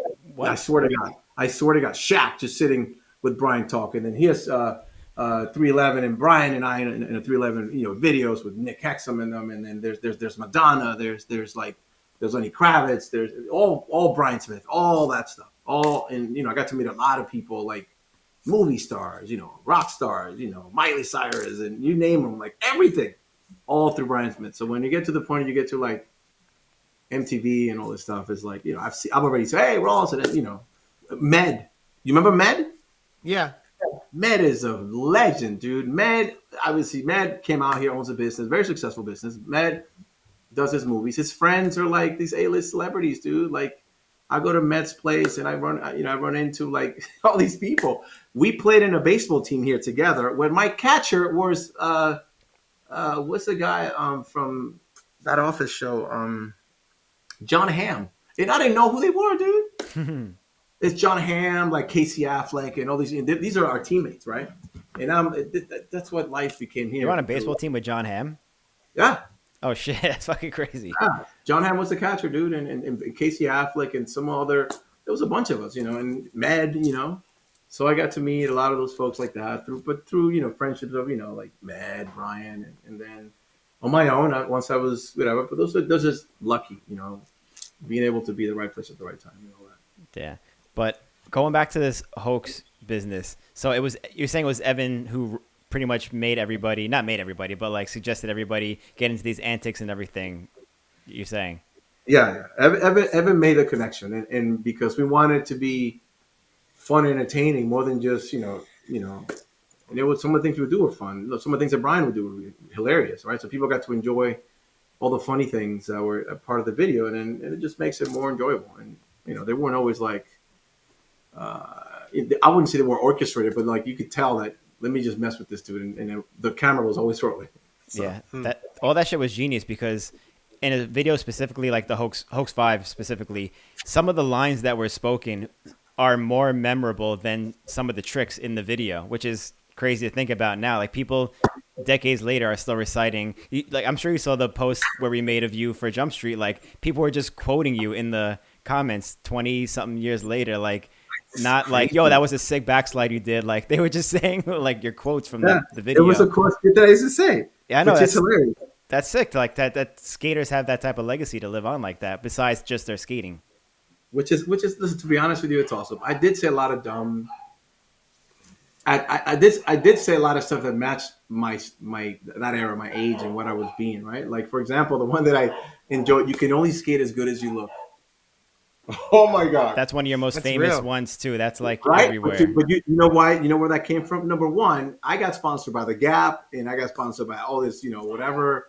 Levi, we had all this stuff. I never wore the same pair of jeans twice for skating. If I fell and my in my pants ripped, I took them off and threw them out. So I always wanted to wear white t-shirts. Then Arlo starts bringing in like small logo, small branded, you know, shirts. So now that the sponsors want to put really big H's and R's and things in the back and the front, I'm like, nah, I don't look good doing that, right? So then I'm like, I'm going to look like I'm going. I mean business, right? And I, I started wearing, uh, you know, I didn't wear like le- uh, jeggings or leggings to the point where it got, but I kind of thinned them out a little bit, right? And it was and it was based on that. And I felt really good, so I, I didn't want to fall. So I was like, you can, you know, you will sustain your skate skating capability based on on that. And it was a funny quote, and to be honest, I think is think it should remain true because it's it's, it's true, you know. Here's one of my boys. There's This the my cameo. oldest. Nice. Yeah, there's a cameo. There you go. This, guy- Hello. this is Logan Rain right here. It's my one of my oldest. Right. This is this is my oldest. Nice. Oh, here come the twins. Now it's the That's whole a matter of party. time. It's the whole party. This is Rowan. Right. Ah, look at this Hey. Rowan. Right. they had to say hi. So, you know, yeah, yeah. It's, you know, he's like, you know, so um, and they're Sagan. They're identical twins. So Wow. sometimes I can't even tell who they are. Look at ah, look at look look at the see you. Ah. hey. Hello. Hi. they made it to You Jump guys Street are- Podcast. no, Okay, go back with Lonnie now and close the door. Close the door. so, so listen, some of those quotes are great, and, and um, I can't get enough of the camera. They're just like daddy. oh my god, hey, if you do it to one, I got to do it. Hey, okay, okay, that was the last one. Okay, what? Damn, wait a minute, bye, there you go. okay. So um, but yeah, you know, and it's uh, it's cool. I mean, people remember some of those. Hi, buddy. Hi. Go to mom. Go to, go to mom. again. I mean, and it's cool, you know, because um, I mean, there's some. At least I'm. It, there's some cool things that, that they remember, which is great. It's great. Yeah, that, that line specifically Yeah. uh, still rings true today. And even the last episode we had with Dominic Sagona, he mentioned the same thing too, like how about how style was so important to his skating, and pretty much said along the same lines, like you have to, you feel good when you skate, when you when you dress a certain way, when like your style is on point, like your skating it. speaks. Yeah, you feel, feel it. it. exactly. You feel good about yourself. You feel like you own it. You're like in Yeah. a state of flow. I say like you you think you're the shit. You are the shit in that moment. And you're going to be remain that. Um, Yeah. Shows in because the it's all, it's all a feeling. It's all a feeling. So uh, and, and let me tell you, one to, to comment on that, right? Is Dominic Mhm. because that fucking guy. Woo! Talk yeah, about wearing, no, for wearing real. t-shirts on your head. yeah, yeah. Yeah, Okay, I can tell you that. He had us wearing t-shirts on our damn heads. Yeah. no, it's cool. Um, I know we're kind of like going back and forth uh, between like the timeline, but I want to go back a little bit for a 2nd Mhm. because uh, after this on our Patreon, we're gonna Mhm. go wa- actually watch this battle between you and Calvin Sales that went down to the Brooklyn Banks, famously in 1995 for each other's skates. Was Mhm. that uh, did that form organically? How did that whole thing come to be? And the fact that you guys were doing for each other's skates, that is like such a New York thing that you were like battling and the person who loses takes the other person's skates. So um was that like set up? What, was the story behind that? So, so it wasn't set up because obviously I wasn't going to lose, right? Right. Kevin, Kevin Calvin won that fair and square, but uh, you know, but Evan said, "Hey, wouldn't it be cool like a, such a New York thing where like you guys battle for skates, you know?" And I'm like, and I'm like, why the fuck me? Well, um, yeah, I'm your sponsor. You, you you have the major skate sponsor of the video, and who cares? You have a million skates here. What what does it matter, right? Calvin obviously, you know, would fall under the less fortunate type of skater. We're like, look at his skates; they're kind of broken, whatever. Sure, so with Calvin, mind you, Calvin is a beast, right? Calvin was a Mhm. great, good skater, right? Like killing it. Mhm. I didn't know I was going to lose, right? But it was great for the video, and it was awful for me in a way because you know, if you look at back then, as as proud as I was and whatever, you see me handing over my skates to Calvin, but I think I gave him a pair of like our vert skate, the Roces vert skates, I think it was. Yeah, I didn't yeah. give him my majestic twelves or whatever, but either way, I gave him my skates. He won them. Um, so it wasn't like it was something that could happen. We made the story, and it, and it happened for real. And I lost my skates for real. Um, and Calvin, it's it's a, it's an, an incredible good skater. It- it- let me tell you something. If I was ever a dick to anybody in skating, if I ever try to pull that dick card and be a not a good person, right, was to Calvin. And after I, I sometime happened, and I because he started skating for meets, and then I started use you know that back then I was like, oh, I'm super popular, whatever the sh- whatever I was thinking in my head then, you know, like I can control, and I, I unfortunately I did have that influence, and I was kind of you know, like kind of may have done some things for that weren't so nice. So I apologized to him. I found him, and you know, and I said, listen, you were great, man. I wish those things would never happen, but forgive me. There were you know we're kids, and um, and it was and it was what it was. But he was he, Calvin was a great skater, man, and he got to be and uh, he got some good opportunities for being what he was. You know, he got to be I think one of these uh, Disney commercials or something like that, which is you know oh Frosted no no Flakes. Ca- Frosted Flakes. Frosted Flakes Frosted Flakes. Yeah, he skated with You know, Tony. With- with- yeah, right. So imagine that. So it was great, but you know, I Yeah. yeah, and, and he he he listen, Calvin. I think if he skates today, still is still amazing. He does all crazy stuff. He's, he's still amazing. Yeah. His feet were Yeah, fast. Watching that again, his his top sole to sole on that And- little nice there. Then then the oneness that I almost won. I came second to him. I'm like, Yeah. So he got you more than and- once. He got you more than Right. once. Oh, he listen. Well, he got me. He got me more than once, more than twice too. Yeah, yeah. I'm Oh, sure he man. did. Yeah. Damn, that that was that was a, one of the best I think out of all skating history that was documented. I think that was the one of the best moments. It was so New York to battle at the banks. You know, Rawlinson versus Calvin battling for your skates because I don't think anybody else does that anywhere else. And New Yorkers, we're proud people. Like we like to battle and make a point, like you know that we're and, and, we, and, and, we're on the and shit. here's the thing too, like it was me because I was like supposed to be the famous skater from New York, but it was and Calvin just happened to be there. But there was there was like Angel Soto from New York too. Mhm. There were all these other kids from from from from LES. Um, ah, there were so many. They were so good, and we used to like always, you know, all end up at the bank and skate together. But you know, it's there's so many good skaters too. Joe DiDentro. I mean, come on, it's like I mean, it went. I mean, different times and all, but it, it would go for miles. How many you know good skaters and, and all the things that were there. Yeah, totally. Um, yeah, it's crazy to see like uh, how much came of that, and I think that was, if I'm not mistaken, I'm pretty almost positive that was the first documented street battle in skating ever that would, had ever happened. So everything else like that was a contest was before that was like Yeah. you know uh, NIS or an ASA or whatever. That was. You're right. 1995, New true. York City in the streets, like the first documented street battle. It was four So- pair of skates, and then you know from that, you know things IMYTAs came to be. You know, Listen, and I, I will. Yeah. I didn't. I didn't put that together, but now that you put it that way, I will take that. there we That's quite the go. There we I- go. I contributed to the to the soul and the core of today's skating, which is you take it to the streets and you know these these contests that happen, like the IMYTA, the John, you know, and all these things that are happening. Yeah, you're right. Um, little did we know that these things would turn out to be that way. Yeah. And I think New York had like a very like, you know, especially during that time, like a huge influence on like the attitude of skating, just like the functionality of skating going spot to spot, battling, talking, you know, talking trash here and there. And um just, you know, You have to listen. You have to, you have to you have to earn your prop skating. If you went to a rail, you either watched, or if you stood, or or you don't even you, you move out of the way. I remember, man. I remember like when I first like, uh, and this was before. I think I must have been, and I don't know, and like anyone can go either way, but I backslid the thirteen the the thirteen step out the banks before anybody, and that shit looked unreal to me. Then also there was a there was a I don't know if you guys remember, but there was a there was a handrail in 90th Street in Central Park, which had a kink and a curve, right? Mhm. At the same time, I backslid that too, which was like, are you kidding me? You're like with one one foot, as they call it in Europe, one foot, and it was just like you know happening.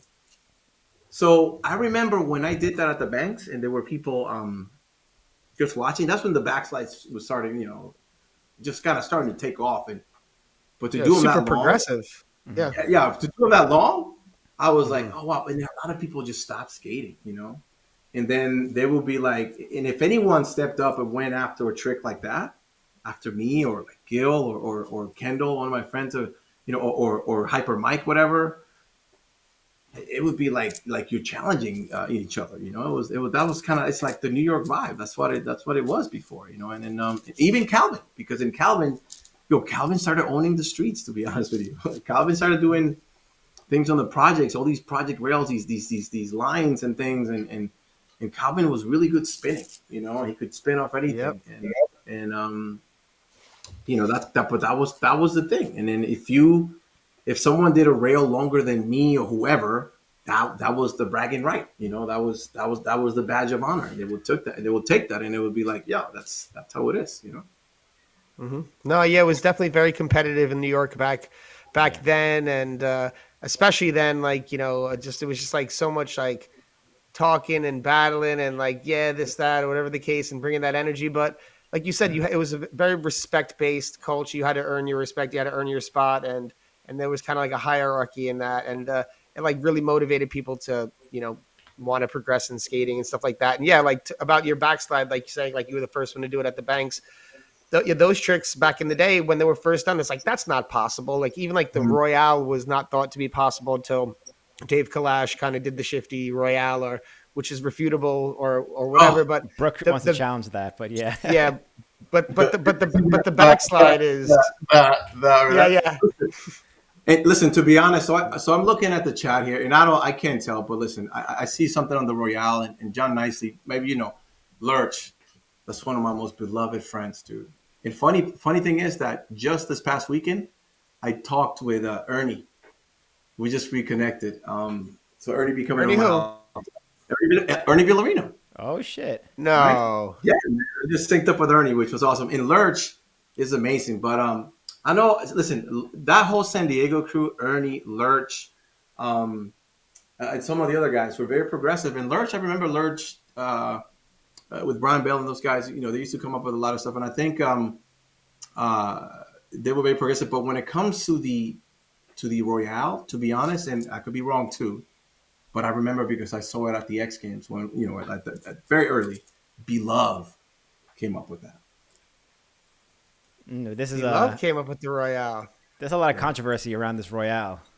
there's a lot Well, of listen, controversy. because beloved, it was it was it was beloved, and it, beloved was doing that Spohn Ranch too, and on the on the on the on the on the on the on the foot rail, on the I mean on the on the really short rail. So I can say you know whatever, but the first time I ever, and he I couldn't get what he's trying to do. Like yo, you're slipping. What do a front side? You know, like whatever. You know. Um, but between B and, and I think B and Brooke, B and Brooke is something like you know it was one. It's it's around that realm, but it was a long time ago. But listen, if it was Lurch that did it, all power to my man. You know, because I love me some Lurch. Well, he perfected the lurch, which was the Royal Italian Yo. So he remember? Listen, I tell you what, Lurch perfected. Lurch did like a like a like a Royale to like to alley soul switch, which was the, the smoothest, the sexiest thing I've ever seen in a video because it was like it was continuous, it was just going like it just went and me like it was like what the fuck did he do? Like it was just like one of those things, you know. And and I remember that. And remember, Lurch was a pretty big dude. hmm Okay, so it's tough to see you know that kind of finesse coming from a big guy. Yeah, that we had we had Lurch on and we kind of talked about that, but you, that was one of the tricks, especially back in the day when I don't know people like their skating in general just wasn't finesse. Like landings weren't as solid as they are like later on. But like his Royal Italian topsoul, that one, like he finessed the shit out of that. He owned it, and like I feel like not too many clips were owned like that was How- back in the day. How old? How old is? How old is that? How old is that trick? How old is that? Twenty. Ninety five, 25 years? uh, more than that. We re- listen. Twenty seven. listen, we still remember it. Mm-hmm. That's how good it was. Still talking about Crazy. Crazy. So good. Wow. It's crazy to go through all this uh this history with you. Um yeah, just it's fun. Anyway, I'll shut up. Let's talk about Project Blow. I Mm. remember when you started Project Blow with Joe Navron and Mhm. I remember actually Oh, seeing you at. Riverside. You were like, you were like, "Yo, man, I'm gonna hook you up with some wheels." I was like, "No Yeah. doubt, Mhm. Project Blow, let's go." It was like, you know, everything Yeah. that like uh, the FP guys did was like edgy, and uh, Yeah. you know, everything that Joe did was really edgy and stuff. And Out you being combined with that was like really cool. Yeah. So, yeah, how, how did that come to be? What was the plan behind everything there?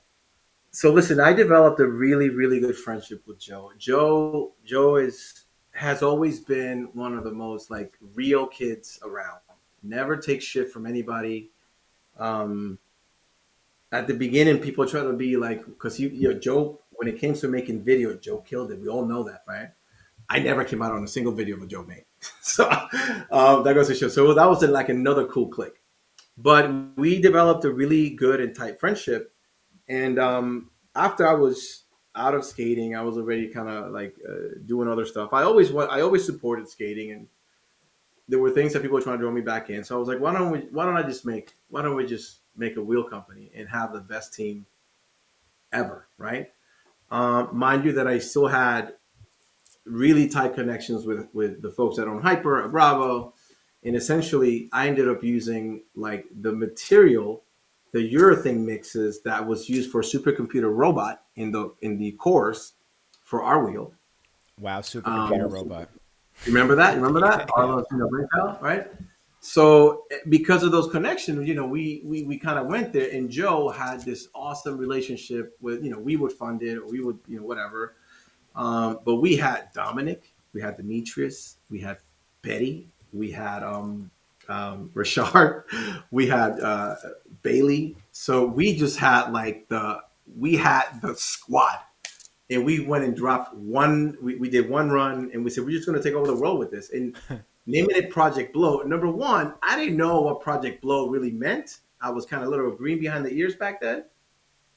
I don't want to have to say what that is right? But and you can see in the graphics but then someone told me what that kind of you know was and i'm like wow joe we went joe was like yeah bro it's con- it's controversial right you catch you catch uh, you know, there's there's there's a there's a catch that, that you immediately get, and it was great, man. And we had it was incredible, and we did our we did what we could, but you know, things were so tight because when it became to a matter of like you know paying for these molds and these these runs, it became something that Joe and I couldn't afford, you know, um, on our own like that because the the, the, industry was kind of going down and we, we weren't properly organized. So, you know, like most of the things that we would do are, um, you know, like we would do, um, uh, you know, it's a little, I don't want to say joke, but we, you know, it, it, things like that. That was a business needs to be organized, and you know, and we weren't really up to par. Even though Joe is a Joe, is, if you guys don't know, Joe Navron is a freaking lawyer right now. Yeah. Um, amazing,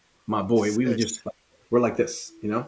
I just saw me that he kind of almost saved my life the other day. Basically, I'm hammered somewhere. Joe shows up, hey, come here, you know, like so. Um, so yeah, that and, and that started from there, you know, and, and we're still we're still very tight. And Joe is making another run at I don't know I don't know if I should even say this. He's he Franco Shade's coming back on another sport. Another sport. Yeah. Poker. Is Joe doing yo, it with poker?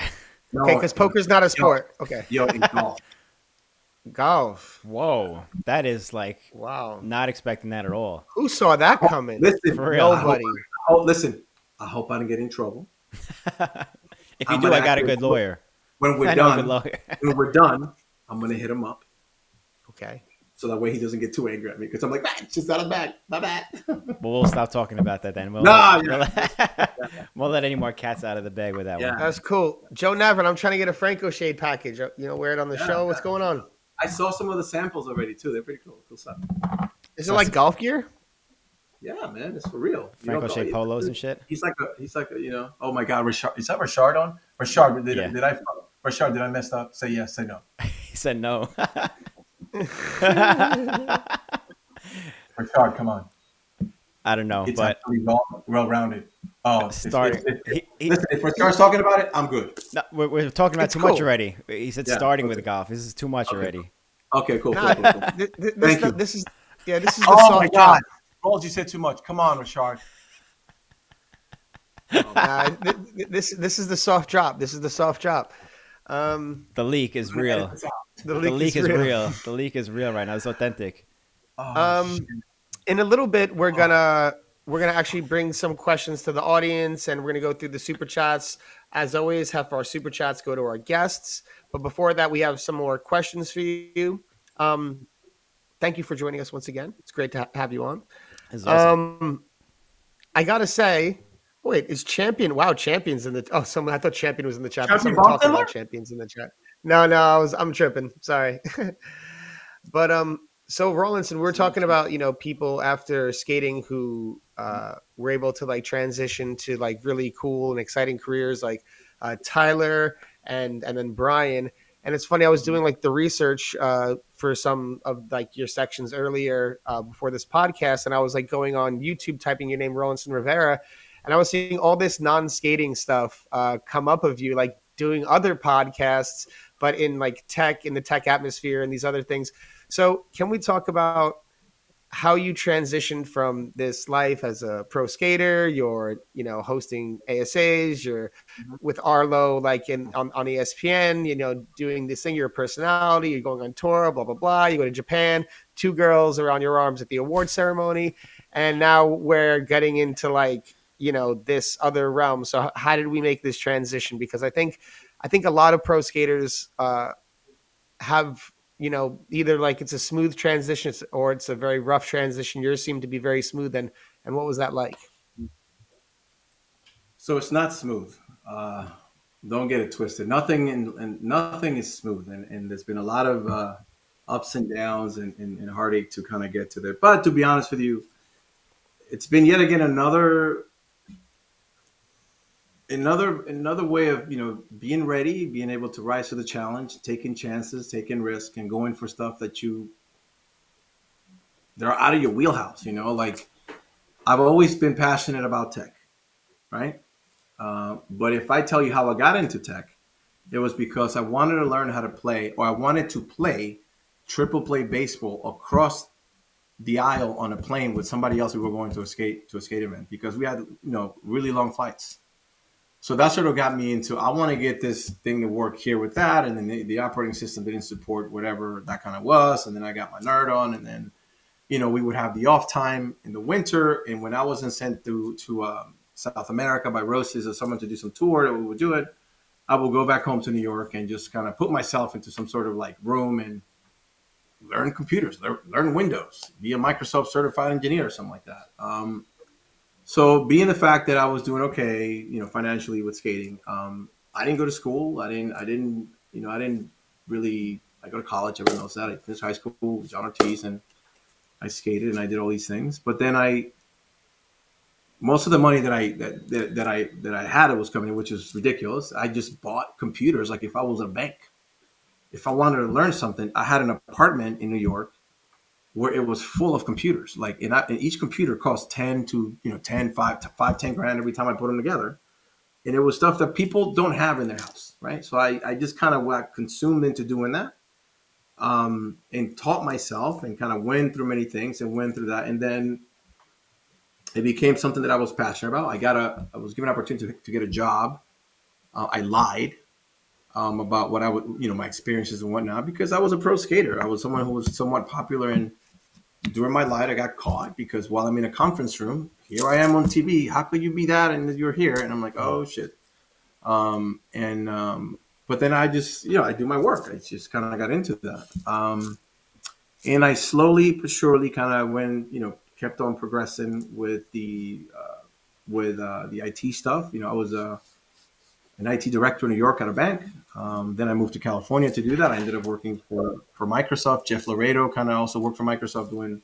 He worked on things like Office. I worked on the Vista operating system and some of the uh, um, what's that thing that they have uh, in the cars? Uh, it's a Windows version that it's in the, the Lincoln cars.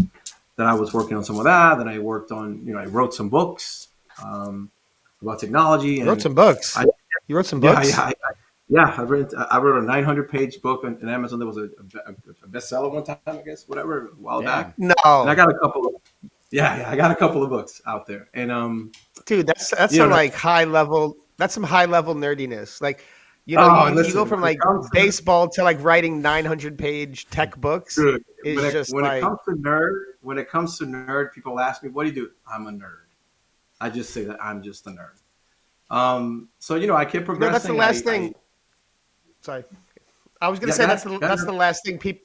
I was gonna say that's the last thing people would think, uh, seeing like you coming up in skate videos. Yeah, right. And like how like you know kind of oh. alpha oh. and and like uh, in this way like boisterous you were and like being such like this athletic person to like being like just transitioning to it's, complete ner- yeah listen it's the same mm-hmm. so what made me what i am today uh, in terms of the opportunities that i got and, and how i was able to capitalize on some of these chances was the things that i learned in skating right? Like the being me, learning how to talk, learning how to deal with people and, and you know, um, and function in, in certain ways. I have to do that because, you know, I've, I've, I've gone from, you know, I was a train, I trained people, I taught technology to folks. Then I became someone who wrote technology. I invented technology. I own patents on technology. I, I own patents today that if you look at it, some of the things that are happening on the internet today, if you look it up, I, I invented it. You know, it's it's it's it's, it's my name. It's, it's awarded, um, and this is what I do. Right. Um, what did you invent? But you know, I'm I'm also I'll tell you in a minute, and I'm also like a public speaker. I do all these um, conferences where I'm like the keynote speaker, and you know, for the guy who used to think in Spanish in his head, right? Here I am, like going at it, right? and I make and I make stuff up. I make stuff up on the fly, right? So I can if I can think of something uh, technology wise I'm very quick to do it, right? But the, the the the the change in the transfer, it's very to me, is very similar to skating. I love skating. Skating became my passion. Skating was never something that I ever saw as a as a job or working. It was fun. It was part of me. It was I enjoy what I did every day with everybody it, it was it was challenging in the sense that skating evolved every day. There was new tricks, new variations, new things you had to keep up and, and maintain. Technology is the same, right? Um, where it's, it's just as challenging things come up, and I need to do, um, you know, I, I come up with things that sometimes they make it out, sometimes they don't. Sometimes it takes five, six, ten years to come out, um, and you don't see any of that, you know. And um, uh, but but the, the, the same sort of what drove the, the drivers and what drove me for skating drive me for this too. And when you love something and someone interests you in the way that it does with me, it will transcend, and you'll and you'll end up doing that regardless of what you do, and whether it's you will be that good, and you you can do um, what you do in, in that sense, and that's how I got to that. And the funny part is that look, I, I I've been a, a chief technology officer for a couple of companies, um, startups. You know, a, a, company that I'm back at now that's you know worth you know fifty billion dollars, whatever. You know, in, in stock, publicly traded company, where I'm in executive meetings, like very serious executive meetings. I wear a suit, no, not completely. I wear a jacket, you know, a C, what we call a CTO uh, sort of uh, attire in, in Silicon Valley, which is where my office is. Um, and I walk in and people do pranks, and guess what's on the fucking projector? Who's the Johnnyest cover? Oh, you know, no. corporate setting, bro. Okay, No way. absolutely. You know, and and I have to be like, ha ha. ha. That's not me. That's my brother. Um, Yeah. And you know, you you kind of, but you know, and I've been interviewed. You you, you will find some some interviews uh, that I've done where just like this one, I've never given this much information about me because um, the Rawlinson people know back then, and, and even at work, who's like very boisterous and does all this stuff. I'm a very private person. I don't talk. I don't say shit. Right. I like to keep it to myself. So I've been asked the same thing because in in in the technology field that I'm in, they've asked me, how do you go from being a baseball player, pro skater, blah blah, to this and that, this and, that, and now you're in tech. And then within that, they asked me, how do you go from within tech? You go, you climb the, you know, the, the, the way you've gone. You go from being this, this to this. Now you're the top tier. You're this, and you're like you're an you're running R and D. You're doing some of this stuff. You're here. I never say anything. You know, I'm like I just work hard. I never, you know, I just say you just gotta. I say what the truth is. You know, I work hard. You capitalize on, on the on the opportunity you get, and then you you try to to do the best you can. You know, but it's just it's. I love what I do. To me, it doesn't feel like work, uh, and and it's organic. So therefore, that's what I learned that from skating, and I apply those things that I learned in skating, and how to deal with a lot of stuff. I mean, what I do every day today. That's it's the golden era of skating. Let me be what I am today. Without that, I wouldn't be what I am today. Damn, life lessons from skating. That's really cool. Oh, yeah. Oh, yeah. That shit carries on. I mean, it goes deep. I mean, it, it goes deep. I mean, I can tell you to the. This is how deep it goes. On March 17th, 1997, I was at our house with, meaning Arlo's and Mike's house. Um, and I'm sitting on the table and I'm staying with them. And um, some friends walk in. And this girl walked into the house, right? And that girl that walked into my house, um, I was on the phone with my mother. And I said, Mom, I gotta go. I gotta go. I gotta go. And I said, I'm gonna marry that girl. Okay, that was March 17th, 1997. Years later, I married that girl. Mm-hmm. That happened in skating. That's the mother of my three kids. Okay, Wow. that all happened in skating. See, people people think you left, but like everything is still intertwined with skating, no matter what. Like the sport has a hold on all of us. We can't let it go. It never leaves. Listen, I just John just gave me some. So when I went to the to the cup, right, I went to take my kids to see it. I hadn't put on a pair of skates and God knows how long. I, was didn't about to have a ask that. Yeah. right? And um, you know, we, uh, you know, John wants to give my kids, kid, oh, let me support, you know, your, your store. Let me let me buy some skates. John's like, dude, I'll give you some. No, please let me buy these skates. You know. And then my wife sees a pair of John skates, which end up in I don't understand how this even happened, which is awesome in Vanity Fair or or, or whatever. Yeah. You know, like. And and I'm, she likes it. I'm like, oh great. And John wants to send me a pair of skates. Great. She sends us. She sent the whole family skates. Uh, I put on my skates, and you better believe your sweet ass that I will take it to anybody.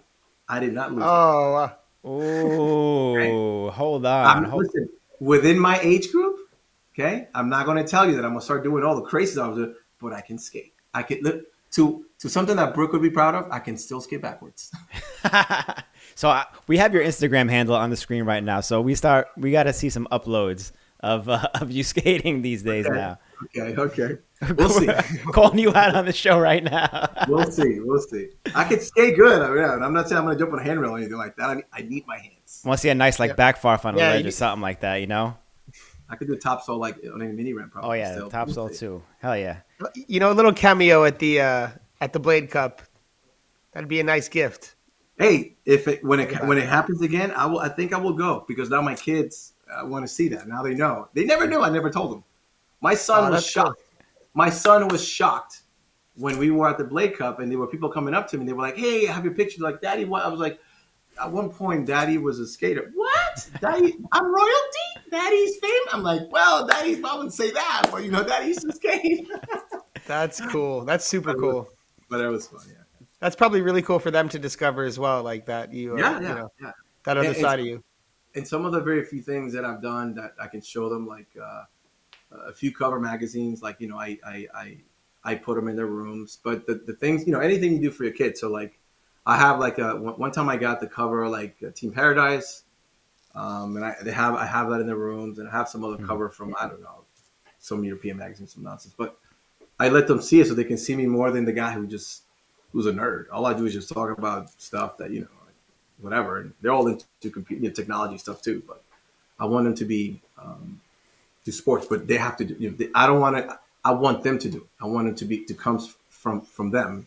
Unlike not to say anything against my you know my upbringing, my, my father or anything. Just just listen. That's just a different time, different world. But I want them to pick. Right. I want them. I want them to choose and have the opportunity to choose what they like, and I'll support them either way. But their choice. Yeah, definitely. That's Very a cool. that's a good way to go about it too. But John John sent them skates too. So John John skates weren't that small, so I got Chris Yeah. Edwards. Let me see- Oh yeah, yeah, okay. So they have like the option now to like So Yeah, the the twins, the twins have uh, the the uh, the CEs, you know. Yeah. And there was a there was a there was a sick photo that someone took, which was like Chris, Arlo, Jon Julio, me, and I think Beloved surrounding my oldest son, putting his skates on. Talk about a fucking like a a, a diamond. Uh, could you have pictured that 30 years ago? no, dude, no. And my son, dude, this dude said, and they're like, he's a natural dude. He's never been on skates and just took off. Damn. And they were like, "You see?" I was like, "Awesome! That was good. That was good." And because of that, I had to start skating again. Your kids are gonna start bringing you out now, hopefully. No, we, we, we listen. We skate around the neighborhood, all There of us, go. and the wife too. The wife too. But she skates. I met her at the banks. I mean, at the at the, the flats. You know, the banks. work, you know. So yeah, That's a lot very of that cool. Yeah. that is awesome. That's uh, yeah. Um, I was gonna ask. Um, Mhm. you were talking about uh, again, like staying in touch with some guys. Are there any guys from back then uh, who you still keep in touch with? You know, I know Gil, you keep in, in contact with, and Mhm. just wondering uh, anyone from that era that you still keep in touch with to, to this day. the same crew: TJ, Mike, Arlo. Um, I've lost touch with Brian Smith a little bit. Um, I pull a I pull a hiatus for the past three years or so where I, I disappear from everybody's life, um, and I kind of went you know to a completely completely dark. Just no one knew about me and anything. But um, Arlo, uh, Joe, Richard when I see him, um, Randy Spizer, um, John. Um, a lot of them. You know, we that, that that crew still remains, man. Some of those friendships of that were developed over the years never go away. You know, we have gatherings, get together parties, and they all they all they all back. Tyler Shields, man. Tyler Shields does these, some of his shows, and he always invites his friends, his skaters. You know, like, and they're all he shows them everybody love, which is like I see now. I'm like, oh, now everyone is jocking Tyler, right? But when you know, I remember when like, oh, Tyler wasn't the super cool, you know, dude, and I'm like, yeah, now you want to be whatever. But it's fine. But you know, Tyler brushes it off and you know has fun. It's good. I see Mad Ryan, um, Ryan when it comes to to uh, to LA, and I see him when I go to New York. But just spend a minute. Um, but we, you know, he used to come here. His brother lives here, Johnny. I I brought him out here. He lives by the beach. Um, and uh, you know, I see Rashard, Rashard when I see him, and, and like now I'm gonna see Ernie, and I'm, I told him to bring Lurch, dude. That whole crew. I mean, the the friendships that we've made uh, in those years. One thing is to fall off uh, because you know life and, and responsibilities, but I got to tell you something. Some of my my very best friends in life who have been there for me when when it mattered were those relationships were built during the skating time, during during you know the golden era of skating, and those guys, you know, people like Arlo, Joe, um, have been there for me in really tough times. And those are friendships that you know they won't go away. They're there for you no matter what. You know, those are things that you that happened during that time, and it was skating that made them happen. So imagine Very that. cool. Very cool. That was well said. That's I, I am uh, I'm dying right now, by the way, because in the chat, Richard said, "Let's battle. I'll play you with skate." so he's ready for you. No, listen, here's the problem with Richard, Randy, and Arlo. They are they didn't fucking lose a step. yeah, exactly. That fucking Richard guy. God, man, him and Randy. Yo, Randy at the at the cup was trying to do the the top the gap to another. I'm like, dude, you did that 20 years ago. You're 40. What are you doing? Same thing for Richard. You know, like it's just they in Arlo. They, they, they- those guys never lose it, so you're not gonna battle me. Could, I'll battle you maybe, maybe, maybe if we're talking about a race going down the street but on a straightaway. Not because I'm Maybe. you know, maybe, maybe, right? Because I still have to think about that. Because I don't know, Richard's pretty strong. That, that dude's still. He's a, that dude's a wall. Got to stretch, you know. If you stretch out, you know, train a little bit. I'm 45. I don't want to. I don't want to break. I can't. I got three kids. I got. I, come, I, I work with my hand. Yeah. I'm like Ricky Bobby. I, I, turn on my hand. You know, like- Uh, we're gonna open up for questions in a little bit. There's a couple more Yeah. things that I wanted to bring up before we did that. So, um, like we said before, we prioritize the super chat questions. So, if you have any questions for Rawlinson, uh, super chat us. We split our super chats with our guests.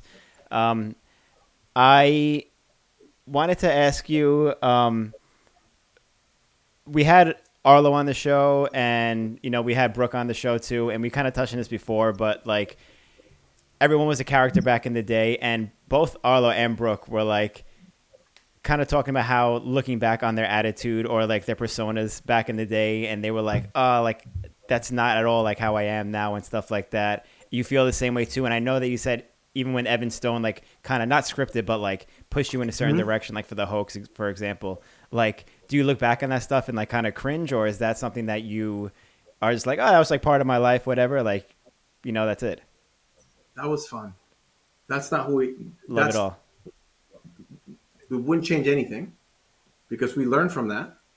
And as much as we will, you know, we feel bad for some of the things we did because now we're grown ups and it's like, oh, so childish, so unnecessary, right? But they, we, we never really hurt anyone to the point where you know some of those things. Brooke is a sweetheart, man. Brooke will, Brooke, Arlo, not Krupa. We had, you know, we were characters. You know, we the only listen it, back then if you wanted to make it in skating if you wanted to to make skating your life to the point where you were able to sustain your your lifestyle you're living you had to be a character it wasn't all skills there was room for that but you couldn't just be all skills because I, you know i'm proof of that um, many others are proof of that as well um, and we had to do and bring our own little thing but you know you know how you know I know that we we have those moments when we like pick on each other. Brooke and Brian Smith, me and Sam Fogarty. How about me and Carlos Cole? I buried his head into the ground one day in, in a video when I'm like wrestling because I'm supposed to be this tough guy. Did anybody talk about how I almost got killed in Switzerland because I punched some dude in the face and they came after me with guns and knives and I stayed in my hotel because I was like, Mm-mm, I'm not going out there. What the fuck? Right? Yeah, that's a real story, man. Uh, you know, you try to play that tough card, and you're like, oh, chill. That's that movie's not. It's really over. Um, so, you know, we. I don't. I don't listen. I don't have any regrets because I, whether it was wrong, whether it was whatever, it led me to where I am today. I'm, the, I'm we're still friends, and I and I can. If I the one person I can tell you that I did wrong and I remember I apologized to him directly, which was Calvin, right? And I went a little bit over the top when he started skating for meets and started to do things, and I was just too stupid and like not knowing and, and kind of forgetting my place in the world and whatever. But I apologized to him, you know, and um, always wish Calvin the best because Calvin fucking was a badass, and he was he was always like a good dude to me too, you know. Yeah. But there's nothing to regret from those days. I mean, those are learning experiences that you know led us all to where we are now. Arlo wouldn't be who he is today. Brooke wouldn't be who he is today. You know, but we are who we are, no matter where you go. You know, like that song says, "You are you are who you are before you got here," and that's the way you are. I love that. That's that's, that's a Jay Z verse right there. I love that. That confidence goes a long way too. Like, just I mean that that whole thing is, is well said. Well said. Um, speaking of Calvin, like New York skaters and stuff like that, we've been trying to solve a mystery on this show. We've had Ryan Jacklone on the show, you know, Dave Ortega, and there is a character who we've been trying to hunt down in New York, and we want to know if you have any info on this person. This person goes by the name of Altitude Lou. No, Doesn't ring a bell, nothing? no, Damn, I was hoping to get some info out of you. I figured like you out of all people might have like No. the key to this. Never heard the name Altitude Lou, huh? no, no, not even close. Ryan said he was one of the original writers for FR. Oh, hold on a second. Oh, oh shit. Oh shit. Ryan said this. Ryan said Ryan this. said Yes. Ryan. Ryan. Ryan's fucking with you. No, get the fuck out of here. Ryan's fucking with you. Get the fuck out of here. He didn't sound like he was fucking with us. listen, Shura, Nick, Ron, Dave, Ani, okay? Then the Dislas, Gil, um, the Australians don't count. Um, but it was the New York crew was that and, and from day one, before the wheels were ever made. They were so tight, dude. Gunnars uh, was another one. They were so tight, so tight. Oh shit, Gunnars. Look at this. Second X Games, Gunnars took this photo. Ooh. That's you? Dang. That's when I used to do those misty flips, fucking way the That is huge too. yeah. That's when you hit that kicker ramp at the X Games. Gunnars took that. I always wanted to skate that setup too. Was that what you were trying to show us before? Because you were looking through something earlier. Uh no, it was some like uh, I was gonna show you the, the pictures from the Hoax premieres, like the movie theaters, and like it has Oh. Brooke, you know, it has Brooke and, and Evan and, and like Brian and like Arlo, and like we're all wearing suits, and like the crew, you know. Whoa, Which it was still serious like that, huh? Yeah, dude, I have it here. Evan Stone was here last last weekend and brought the book, brought the history. Damn, we You gotta know, get Evan on the show. You know, oh yeah, you'll the dude. Evan was like, dude, I have those pictures because he he we were like, he brought these these albums so that I can take photos of. Uh, yeah, here we go. So that I can have them digitally, right? Oh, here we go. Let me see. There's some stuff here that goes so far back, man. Like, talk about we we lived like at one point we were rock stars. I don't know if you can see that. Who's We that? Who's that? Love EJ, me in the red jacket with some crazy haircut, Mike in the middle, all that. Let me show you the um, the uh, in front of the theater. Um, this was Craig and Evan, the guys who made the hoax. This was this was me at a movie theater, A bro. Hoax 2 premiere. right? Sick. Damn. We will, we will go to we will go to and get snuck into uh, uh, the movie theaters in Europe. Uh, Arlo being being the super Mac Daddy here, right? Um, let me show you when uh, oh, the one when we're all like together. Like, I mean, there's a lot of stuff that look. Oh, look at this. Th- this one you're gonna love. Look, that's Venice. Oh wow. I think I was like a Senate or Arlo, something. Brooke. Yeah, and I think that's Brian Kanowski in the middle, or or or because he's looking down, right? I think it might be BK. But hold on, there's more. Hey, these are Um, gems right here. Oh, dude, this is why um, Evan brought them so that I can take actual like photos with the phone or scan them and keep them because these are these are oh my god. You ready? Look, me, John Ortiz, and Arlo. Look at John Ortiz. Look, Wow. yeah, Although with the fiction shirt on too, after the Senate. dude, exactly. You know, right? And then um, look at Dave Kolash when we went to film him for the hoax, and he did that crazy hand rub. Look at that. Uh, in Omaha? Wow, that's Yeah. that's hoax two days. Yeah. All right. Wow. That's how far back we go here. And there's some like some other some other stuff here you'll see. Hold on, let me like my God, dude, this is like the book of like Evan's got it all. Like, oh look at this. This is when we're like driving through Chicago in a trolley, going to the theater to the premiere. Like like real like if we were real movie people, whatever. I don't know if you can see that well. Let me- I'm- I'm- Right there. I mean, these guys, dude, these guys used to go all out. Talk about experiencing like, you know, things like that. Then, oh, and look, look, movie tickets. Look, at mid one. For what? Hoax? Uh, like a hoax premiere? That's that was for, that was for Broken English. I don't remember what number is that. Uh, Three. three? Yeah. So that was the one that we we know we did we did Anarchy Across America, and then we did Broken English, which was around the world. Right. And you went to Israel, right? Yeah. Oh yeah. Oh yeah. Oh, yeah, Here's the about whole, listen. Here's the whole Puerto Rican crew. When we found them in Puerto Rico, they're in that same fit shoot. Look, there's Jose Cuervo there. right? Oh, Dave, sick. Right? Christian. Everyone there, right? Christian, God, right? yep. Dude, it's Wow. like it's like stuff that's. I mean, let me see. There's so many. There's so many things here. Was that hoax too? Then the the Puerto Rico. I was hoaxed. Uh, broken Three, English right? was like Yeah. four. Oh shit! Ready? All right. This is the premiere of like movie, movie, movie. Here's Brooke in a suit because we all decided to wear real suits. Let Oh shit! Oh, okay. checked. Like that dude went and bought a suit and it like cost like maybe like five grand back then, and he trashed it that same night. And they all have Wow. smiling like ah, ah, whatever. Right? See, you know. Well, those were in movie theaters back then. We were like just kind of you know. That was that was like a, a, a paparazzi pose photo right there too. He was like, he was like, Evan, I mean, take look, this look, photo. look, at, look Jess, look at Jess and Arlo here, Oh wow, look at that. dude. Those, Those are theaters, awesome like, pictures. Those These are some like, gems.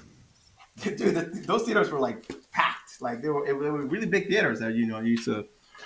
We see that. So we we had a pretty. When I tell you that was a, the golden era of, of skating, those things. There's no joke saying that in that case.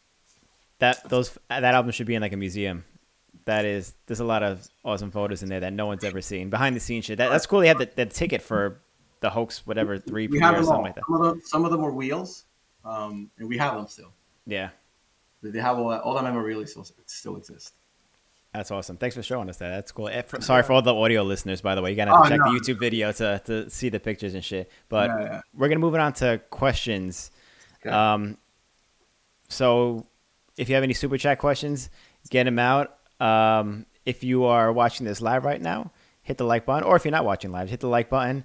Uh, subscribe to the channel, please, if you don't mind. And let's gonna start off. We'll start off. We have a Patreon question first um, from Tim Hawk, who said, "Oh, we kind of just asked this actually." He says, "What is your current view on the pretentious behavior back in the hoax days?" Which, yeah, that's we talked about that just now. Sorry, Tim. what do you got there? Hyper? Hyper? Oh, is that a realm? Rolls. It's a Rawlinson. Oh, okay. That's the Rolls Royce wheel, Rolls Royce. which we, which we got sued by Rolls Royce, by the way. No way.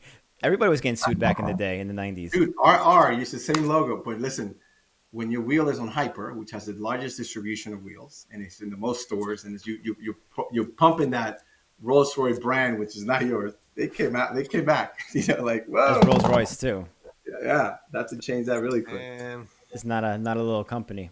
Oh no no no! All right, we're gonna hit it up for the super chats right now. Um, first super chat coming in from Jank Media, who says, uh, "My bad, it's- deeper." LOL. I don't know what that means. Such an entertaining and charismatic- Deeper.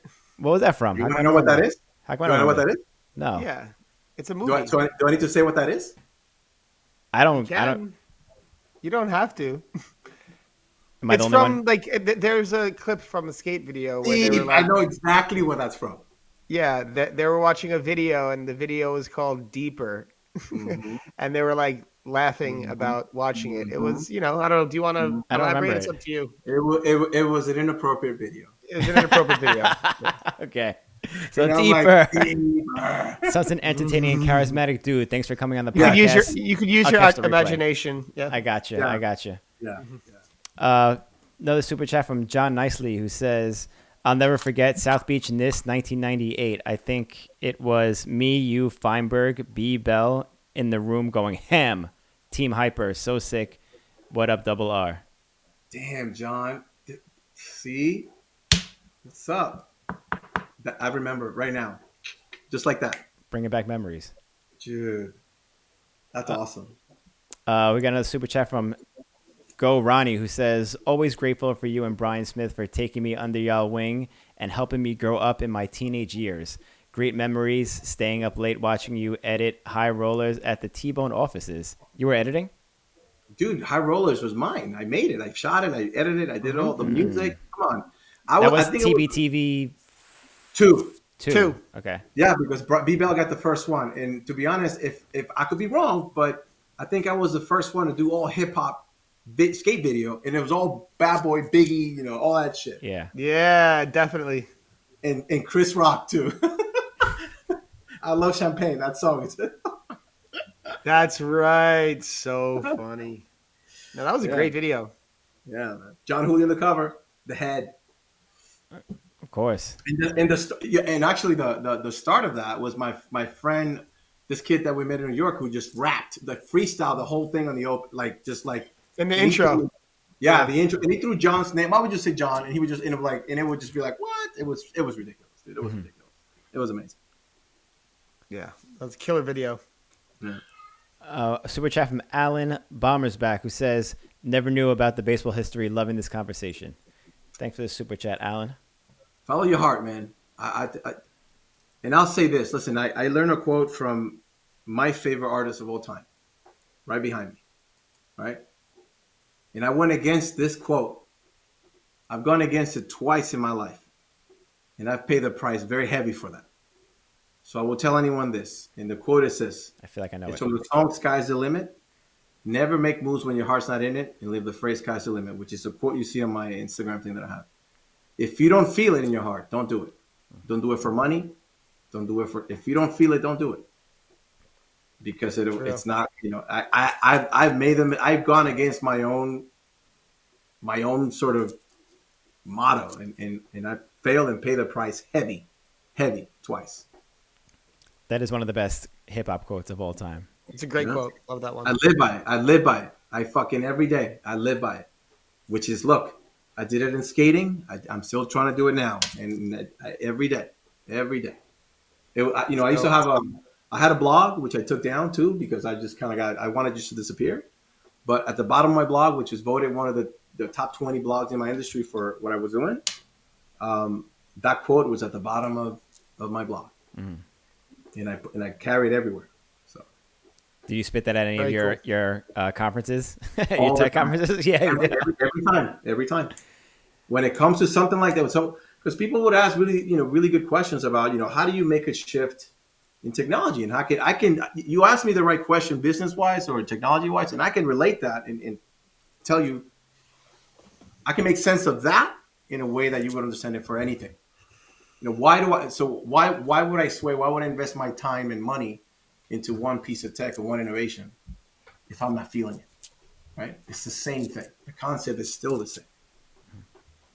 And I do the same thing. If I feel it, I go all the way. I'll put everything I got on it, Mhm. right? And it, and it, and it, and it, and then the results, you know, you, you see them.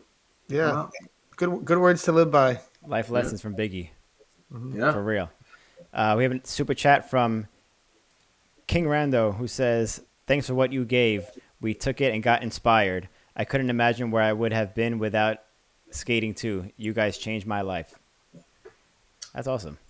dude yeah honestly listen i never i i just thought i was a punk kid who got lucky to travel the world meet good people have friends and get and forget getting paid just to have the experiences that i did with meet the people i did and enjoy life where it wasn't meant for me that way i didn't come from this this was not in my path as i would think you know and i got a chance to do this so i never thought i made an impact on anybody like this and it's great because you know, I always cater to kids when we're in contests. I was I, I was never what you saw with, with the guys with the friends. I would never thought I was too much for anybody.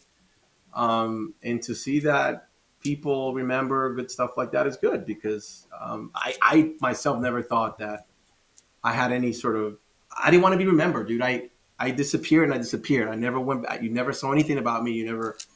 I, I just thought I was you know people be will forget me. It's better that way, you know. And I never. It's good to hear things like that. I don't think it is better that way, but um, thank you for using you know this show to make somewhat of a comeback here.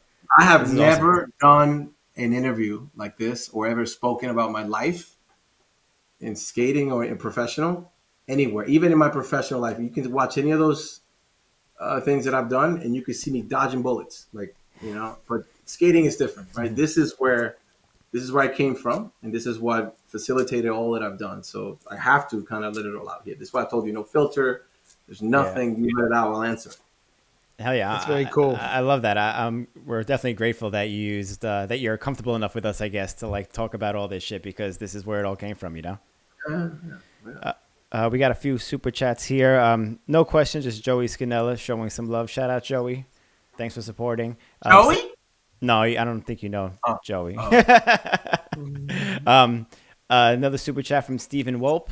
No question, just also showing some love. Thanks, Stephen. Um, King Rando, another one says, uh, design systems good or bad for building product. Is that a What are we talking question? about here? What are we talking about here? Because I built and designed products for skating, wheels, technology, architecture. I mean, what are we talking I think about? What- what- what are we tech, I think he's I think he's talking about tech. Tech. Um, repeat the question again. Uh, design systems good or bad for building products? Obviously, depends. Depends on requirements and what you're trying to do. If you require a, a, a system, then you may use the system. You need a platform. You need a framework. You need to start somewhere. Don't reinvent the wheel. There's everything you need is already out there. Just add your twenty percent to it and evolve it from there. You got to YouTube some of Rawlinson's videos to get more info. I've. Listen, I've, I've created a lot of prototypes, technology wise, and some other patents that I have. You know how today you guys talk about cloud and this whole cloud thing that's going on? Just Google Rawlinson Rivera patents, and if you can understand what that is, then then have a- have at it. Damn, that's like a whole different podcast right there. I feel like. They're Um, back there. They're government awarded patents. They're like the the things are back there. That's sick. Very cool. Hell yeah. Are you going to bring us to the metaverse? I don't get into that. I don't have anything. listen, I don't have. I saw one of the things on the. Uh, listen, that's a, that's that's undeniable. It's great for for for you guys for the, that have an artistic uh, gift take on things. Uh, like Arlo and Brooke, they're very into that because they have the ability to do that. I got nothing but just to kind- you know control the blockchain. That's all I can do. you know? The ledger, I can just. I, that's all I can do. Just kind of get into that. And I actually, I'm, I, I work on that. I'm working on that right now to sort of uh, address that. But I, I, no, I nothing metaverse. You know, I nothing. One step at a time. Maybe one day. You, I mean, you're still working on blockchain shit. That's still It's just a technology, but the, The the technology. what holds that. You know, that's what distributes the uh, the, the ledger. But the actual assets, the, the, the pictures of Yeah, what yeah. buy, which is I, I I'm not an art, I'm not artistic in that way. You know, Mhm. and I don't think when you when you write like something I would create would be some sort of solution, some kind of technology, some kind of patent. It's owned by the company that I'm working for because I can't afford to file a patent on my own and wait four years, so five, six, seven, you know, and spend and get a team of lawyers to go and fight for it and see that oh it's then come back and tell me nah somebody else got that. And I Yeah. just, just, uh, another, another different podcast. Another day. yeah, We'll yeah, get into that. yeah. Uh, we have a super chat from Tyler Wilson who says Hoax 2 reunion video. Tyler Wilson, fucking Tyler. Listen, uh, hoax two reunion. Let's see. We're all still around. It's, it, it could it, poss- it could be possible. We've It could be been possible. we were talking with Brooke when he was on the show. Listen, Hoaxer reunion almost happened at the at the Blading Cup. Yeah. Who was missing? Brooke. Yeah, Brooke. But all the characters were there. We were not at the same time, but you know, it's sporadically. But Brian was there. I was there. Beloved was there. Mike was there. Arlo. Arlo was there. Uh, Brooke was there. Yeah. Should We someone need the should have. FaceTime Brooke. Someone should have face, yeah, someone should have FaceTime Brooke. Throw him in should there. just, you know, you know, you remember that Arlo cutout? You should just have a cutout of Brooke and just put him in. was that from like the NISS or something like that? No, yeah, it was no, it was a Roces cutout of Oh. Arlo Senate when we when we when we first did the uh, Majestic Twelve. Oh, okay. I remember that. Uh, Bro, the idea of cutouts are just hilarious. I'm sorry, just like making a cutout for someone. That's just such a hilarious Yeah, idea. no shirt with the I'm gonna look Superman thing into that. chest. That's cool. I said we Come need on, to get a get jump the street. photo. I think we need to get jump street cut out for like a trade show or something like that. Like sit down with us and have That'd us like, like cutouts of us at a table or something like that. Uh, maybe maybe one day. Maybe maybe in the metaverse. Who knows? Who knows? Uh, Do it. we have a super chat from Devin Ramos who says, "Who did you face slam at the '97 B3 ASA tour in New York?" Wow. Wow. Devin, um, What a question. To be honest, I don't remember. But I know that not only did I face slam somebody, I also sent Gil to punch someone in the face across the street course on the on the bleachers. what? Yeah. And he did it. Like he was I your would- goon? Uh, well, I was Gil to do anything. If I said go, you know, back Gil was like a little kid, you know. Um, and it was uh, I don't remember I don't even know who it was, man, but I know that the guy was talking shit about Brian Smith. Oh, And I just went, Damn. and, and I just went like, mm, and I heard it. I'm in the course practice. I'm like, oh, I can't go out because TV Yeah. or whatever. I'm like, I'll be right back.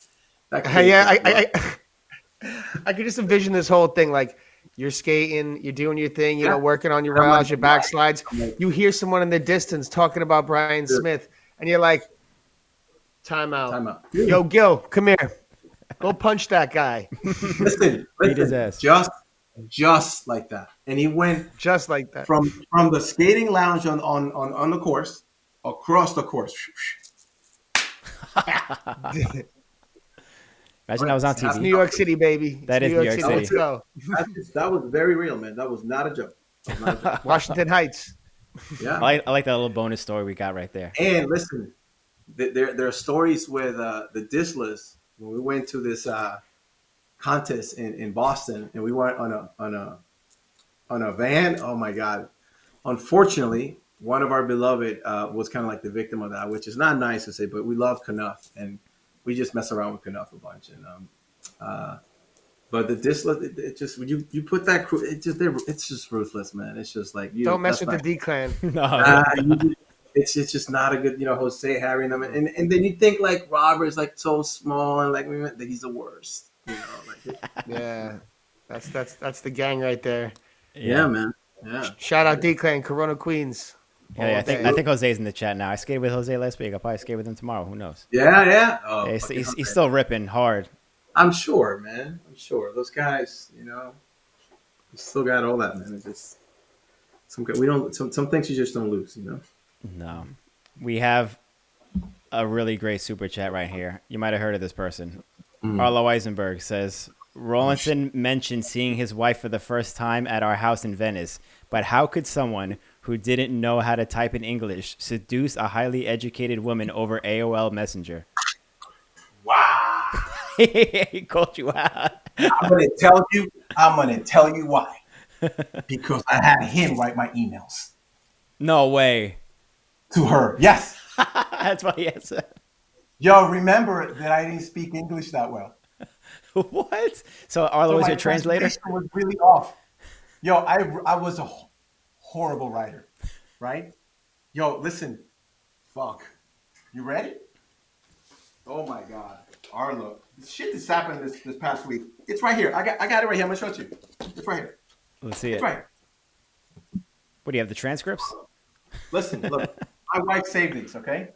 Arlo, if you're wa- if you well, if you're listening, I'm gonna show the email, and for the proof, look, look, Trey Dimes. Remember that email address that you had? Look,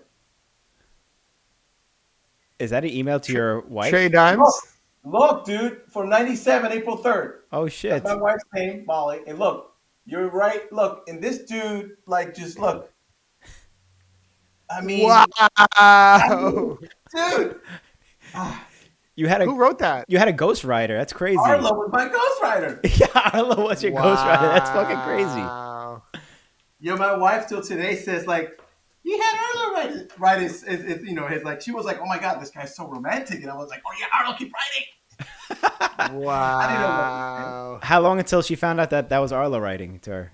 I think it was quick. It was pretty quick. okay. Pretty smart. She was like, this fucking guy's not that smart. Like, he can't write like that. It's like a poet and shit. Like, come on. Wow, Arlo That's really pretty called it out. Arlo paid ten bucks to call you out on that. Uh, Arlo, I show, the, Arlo, did you see the the? Did you see it?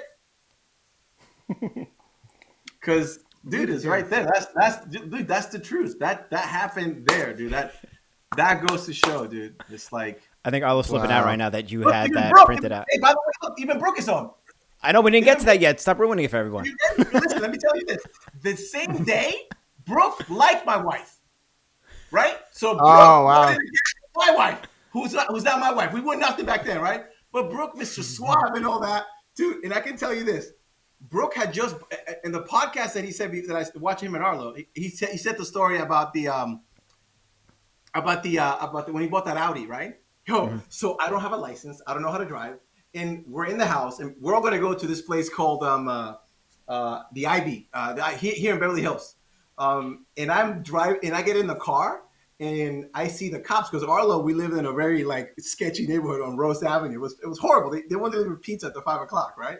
So here I am, here, here I am. I'm like, I'm, I'm trying to like drive, and I see like a cop come by, and I stop the car, get out of the car, like yo, and I'm trying to walk, and Brooke is there. Brooke trying to be his usual suave self in front of this girl. And I'm like, this motherfucker, you know. And I'm like, it, the whole night was like, and all truth be said, I, I lost. I would have lost everything if it wasn't because she was into me somehow.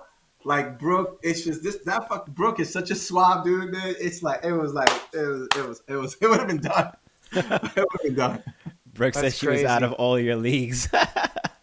Oh shit! but we'll, we'll, we'll, we'll get Brooke Howard Smith with the, Look at uh, that! the super oh, chat. brother, bring that up! Oh my god! No, yeah, he said that. That's You legit. know, Optimus says that I owe Arlo. He said that I owe Arlo big time. Yo, you have no idea. Straight No up. idea. Straight up, man. We got we got we got to to we, we, we got to do this reunion podcast with everyone on for sure. Yeah, yeah.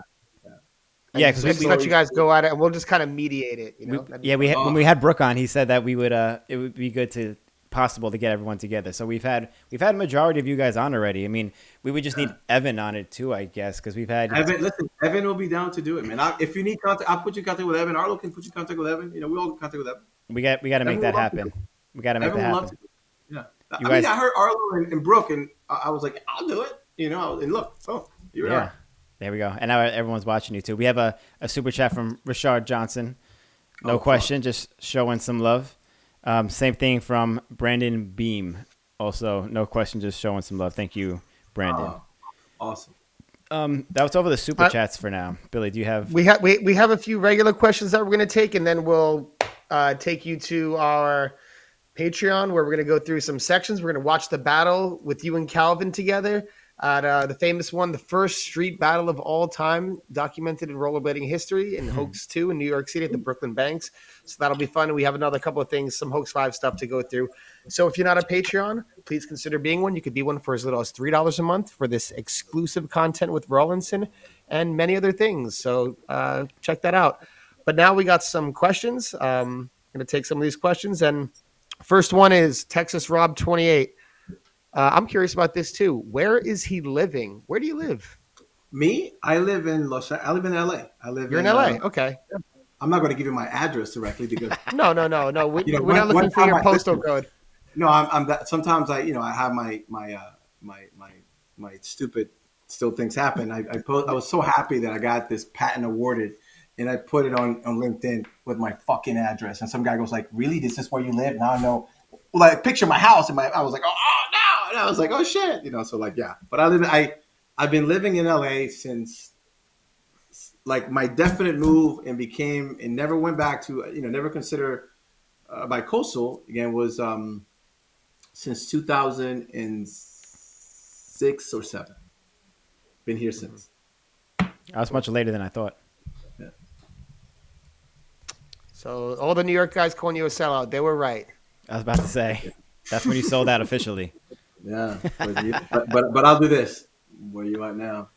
Where Hey am I? man, I hear that. you know? Hey, I'm a New Yorker in uh, California listen. too, so I know. no, I know listen, both no, you guys sold out no on no me. no, no listen i'm not referring about like career money or anything like that. I'm referring about this. Isn't there a fucking snow somewhere now in new york? You should see my backyard buddy. Nice and green. You know super cool weather bro. That's where i'm at right now I am. We jealous got the that. pictures. We got the pictures right there, right here. If you yeah want. yeah There we go. And you and we also got the biggie too in the background, Yeah. so you And you got the New York. biggie exactly. We, we, we, we, we keep it in the home. We keep it close. That's perfect. And look, look, this It's- never leaves. This never leaves the desk or anything, bro. Come on. Ooh. Oh, see, Staple, bro. I'm I'm Is a that Mets f- guy, but I, I I know you're a Yankee guy. Respect that. You're in the Heights. You have to be a Yankee guy, and you're Yeah. Dominican, so it's like You- signed yeah. off. But yeah, Don't say the wrong things here. Don't say Mets. that's it. No, Come on, Wilson hurts. Ramos. Let's go. All right, we'll talk about that later.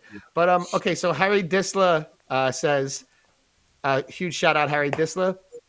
Ask him why his Dominican ass had a Puerto Rican flag on his first pro wheel. That's a good question. Excellent question. You know. Who fucked up? no, Harry, and I think, listen, and I think they'll, I think Harry and, and Jose, they asked me that shit too. They're like, motherfucker, you're not Puerto Rican, you know? uh, but the, I did it as a proper way because half of my family is Puerto Rican.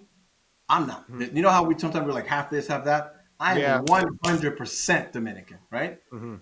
Um, but you know, I wanted to show it's crazy shit. Like I thought this way. I wanted to show that whole Hispanic culture. You know, make, make it inclusive and love. And I and I felt that was good. And back then, you know, I love Ray. I mean, still today, love Ray Mendez. And Ray Mendez was working on a project called Cityscape.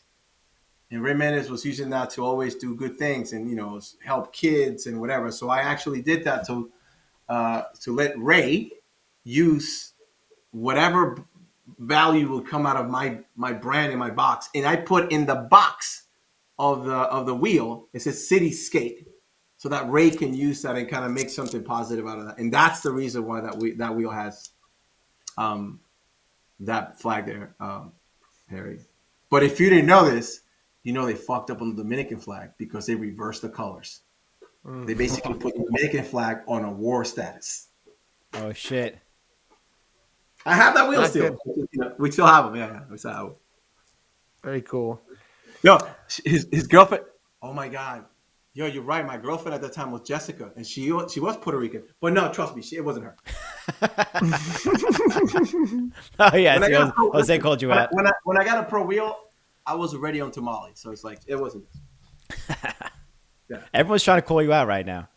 It's, it's just listen. They, it, that's when you know that those are your boys. That's when Yeah, you this is love. to be honest with you, if you can clown me, if you can clown me and, and take shots at me like that, that's when you feel love. Because mm-hmm. who can do that? You know, I- I- That's I- love. You know, at, at this point in life, that's when you feel love. It's like, okay, I get it. Let's do it. You know, it's good. That's all Cool. I appreciate. Um, we got. Uh, we'll take one more question. Uh, we've had you on for quite a bit before we go to uh, our Patreon, but um, the one more I take uh, that we're gonna take is. I was expecting this question. I was waiting for it. I knew it was coming.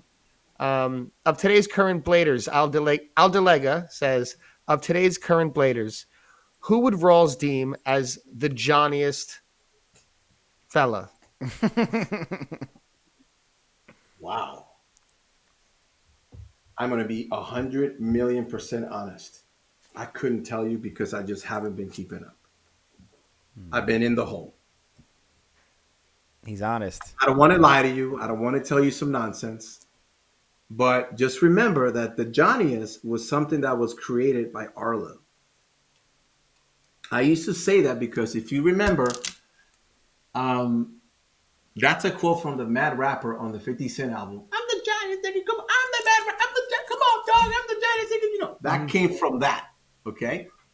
Um, because I was always listening to that stuff back in the day. And, um, and for that uh, skater magazine, Ar- it was Arlo's idea to have BK interview me as two different personalities, and have like the you know the mustachioson and and and the other guy after I was you know okay, but um, I think listen if you're still skating, you're all the Johnniest. Put it that way.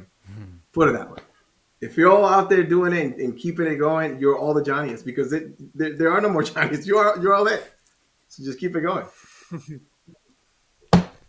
Everyone is the Johnniest. Yeah.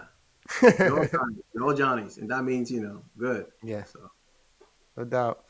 Well, Rawlinson, um, this has been an amazing experience. We've been on this for two hours, 20 minutes, and we're going to do a very keep you briefly again for hopefully not too long, but some interesting stuff that we can go through uh, from the past and go down nostalgia lane. Uh, again, if you aren't, uh, please consider being a Patreon, $3 a month. If you're watching, please hit the like button, subscribe button, notification bell, go to iTunes, give us a review. But uh, Rawlinson, thank you for joining us. Is there any parting words, shout outs, last words you would like to, um, words of wisdom, any last things you would like to impart on the uh, people watching in the community? never give up. Don't care what people say about skating. Will live forever. It's the best time of my life. I call it the golden days. and They'll never die. That's right. Goonies never say die. Let's go. Yeah. I was waiting for the All Biggie right. quote one more time. Yeah, and- I was going to say that, you know. Yeah. Don't make moves unless your heart's in it and live the phrase sky's the limit. Maintain that. Always keep going. And you'll make it. So it's all good. Don't violate that. Hell yeah. Rawlinson, thank you so much for coming on. We had a last minute super chat, no question, but Chad Horn is showing some love as usual. Loyal, loyal viewer, Chad. Um, Rawlinson, this has been awesome. Fuck yeah, thanks for coming out. This is like really cool seeing you back. You know, hearing you talk about all these things. You have a pretty good memory. You know, Oh, to remember all these things from a while ago.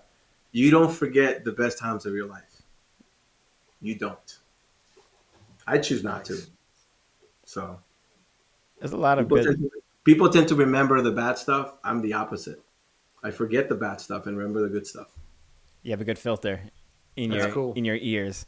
Um, everybody else, thanks for watching. We're gonna do some exclusive videos for Patreon. Um, everybody, we'll catch you on the next one. Thanks for watching live. Rawlinson, just hang out here. Don't go anywhere.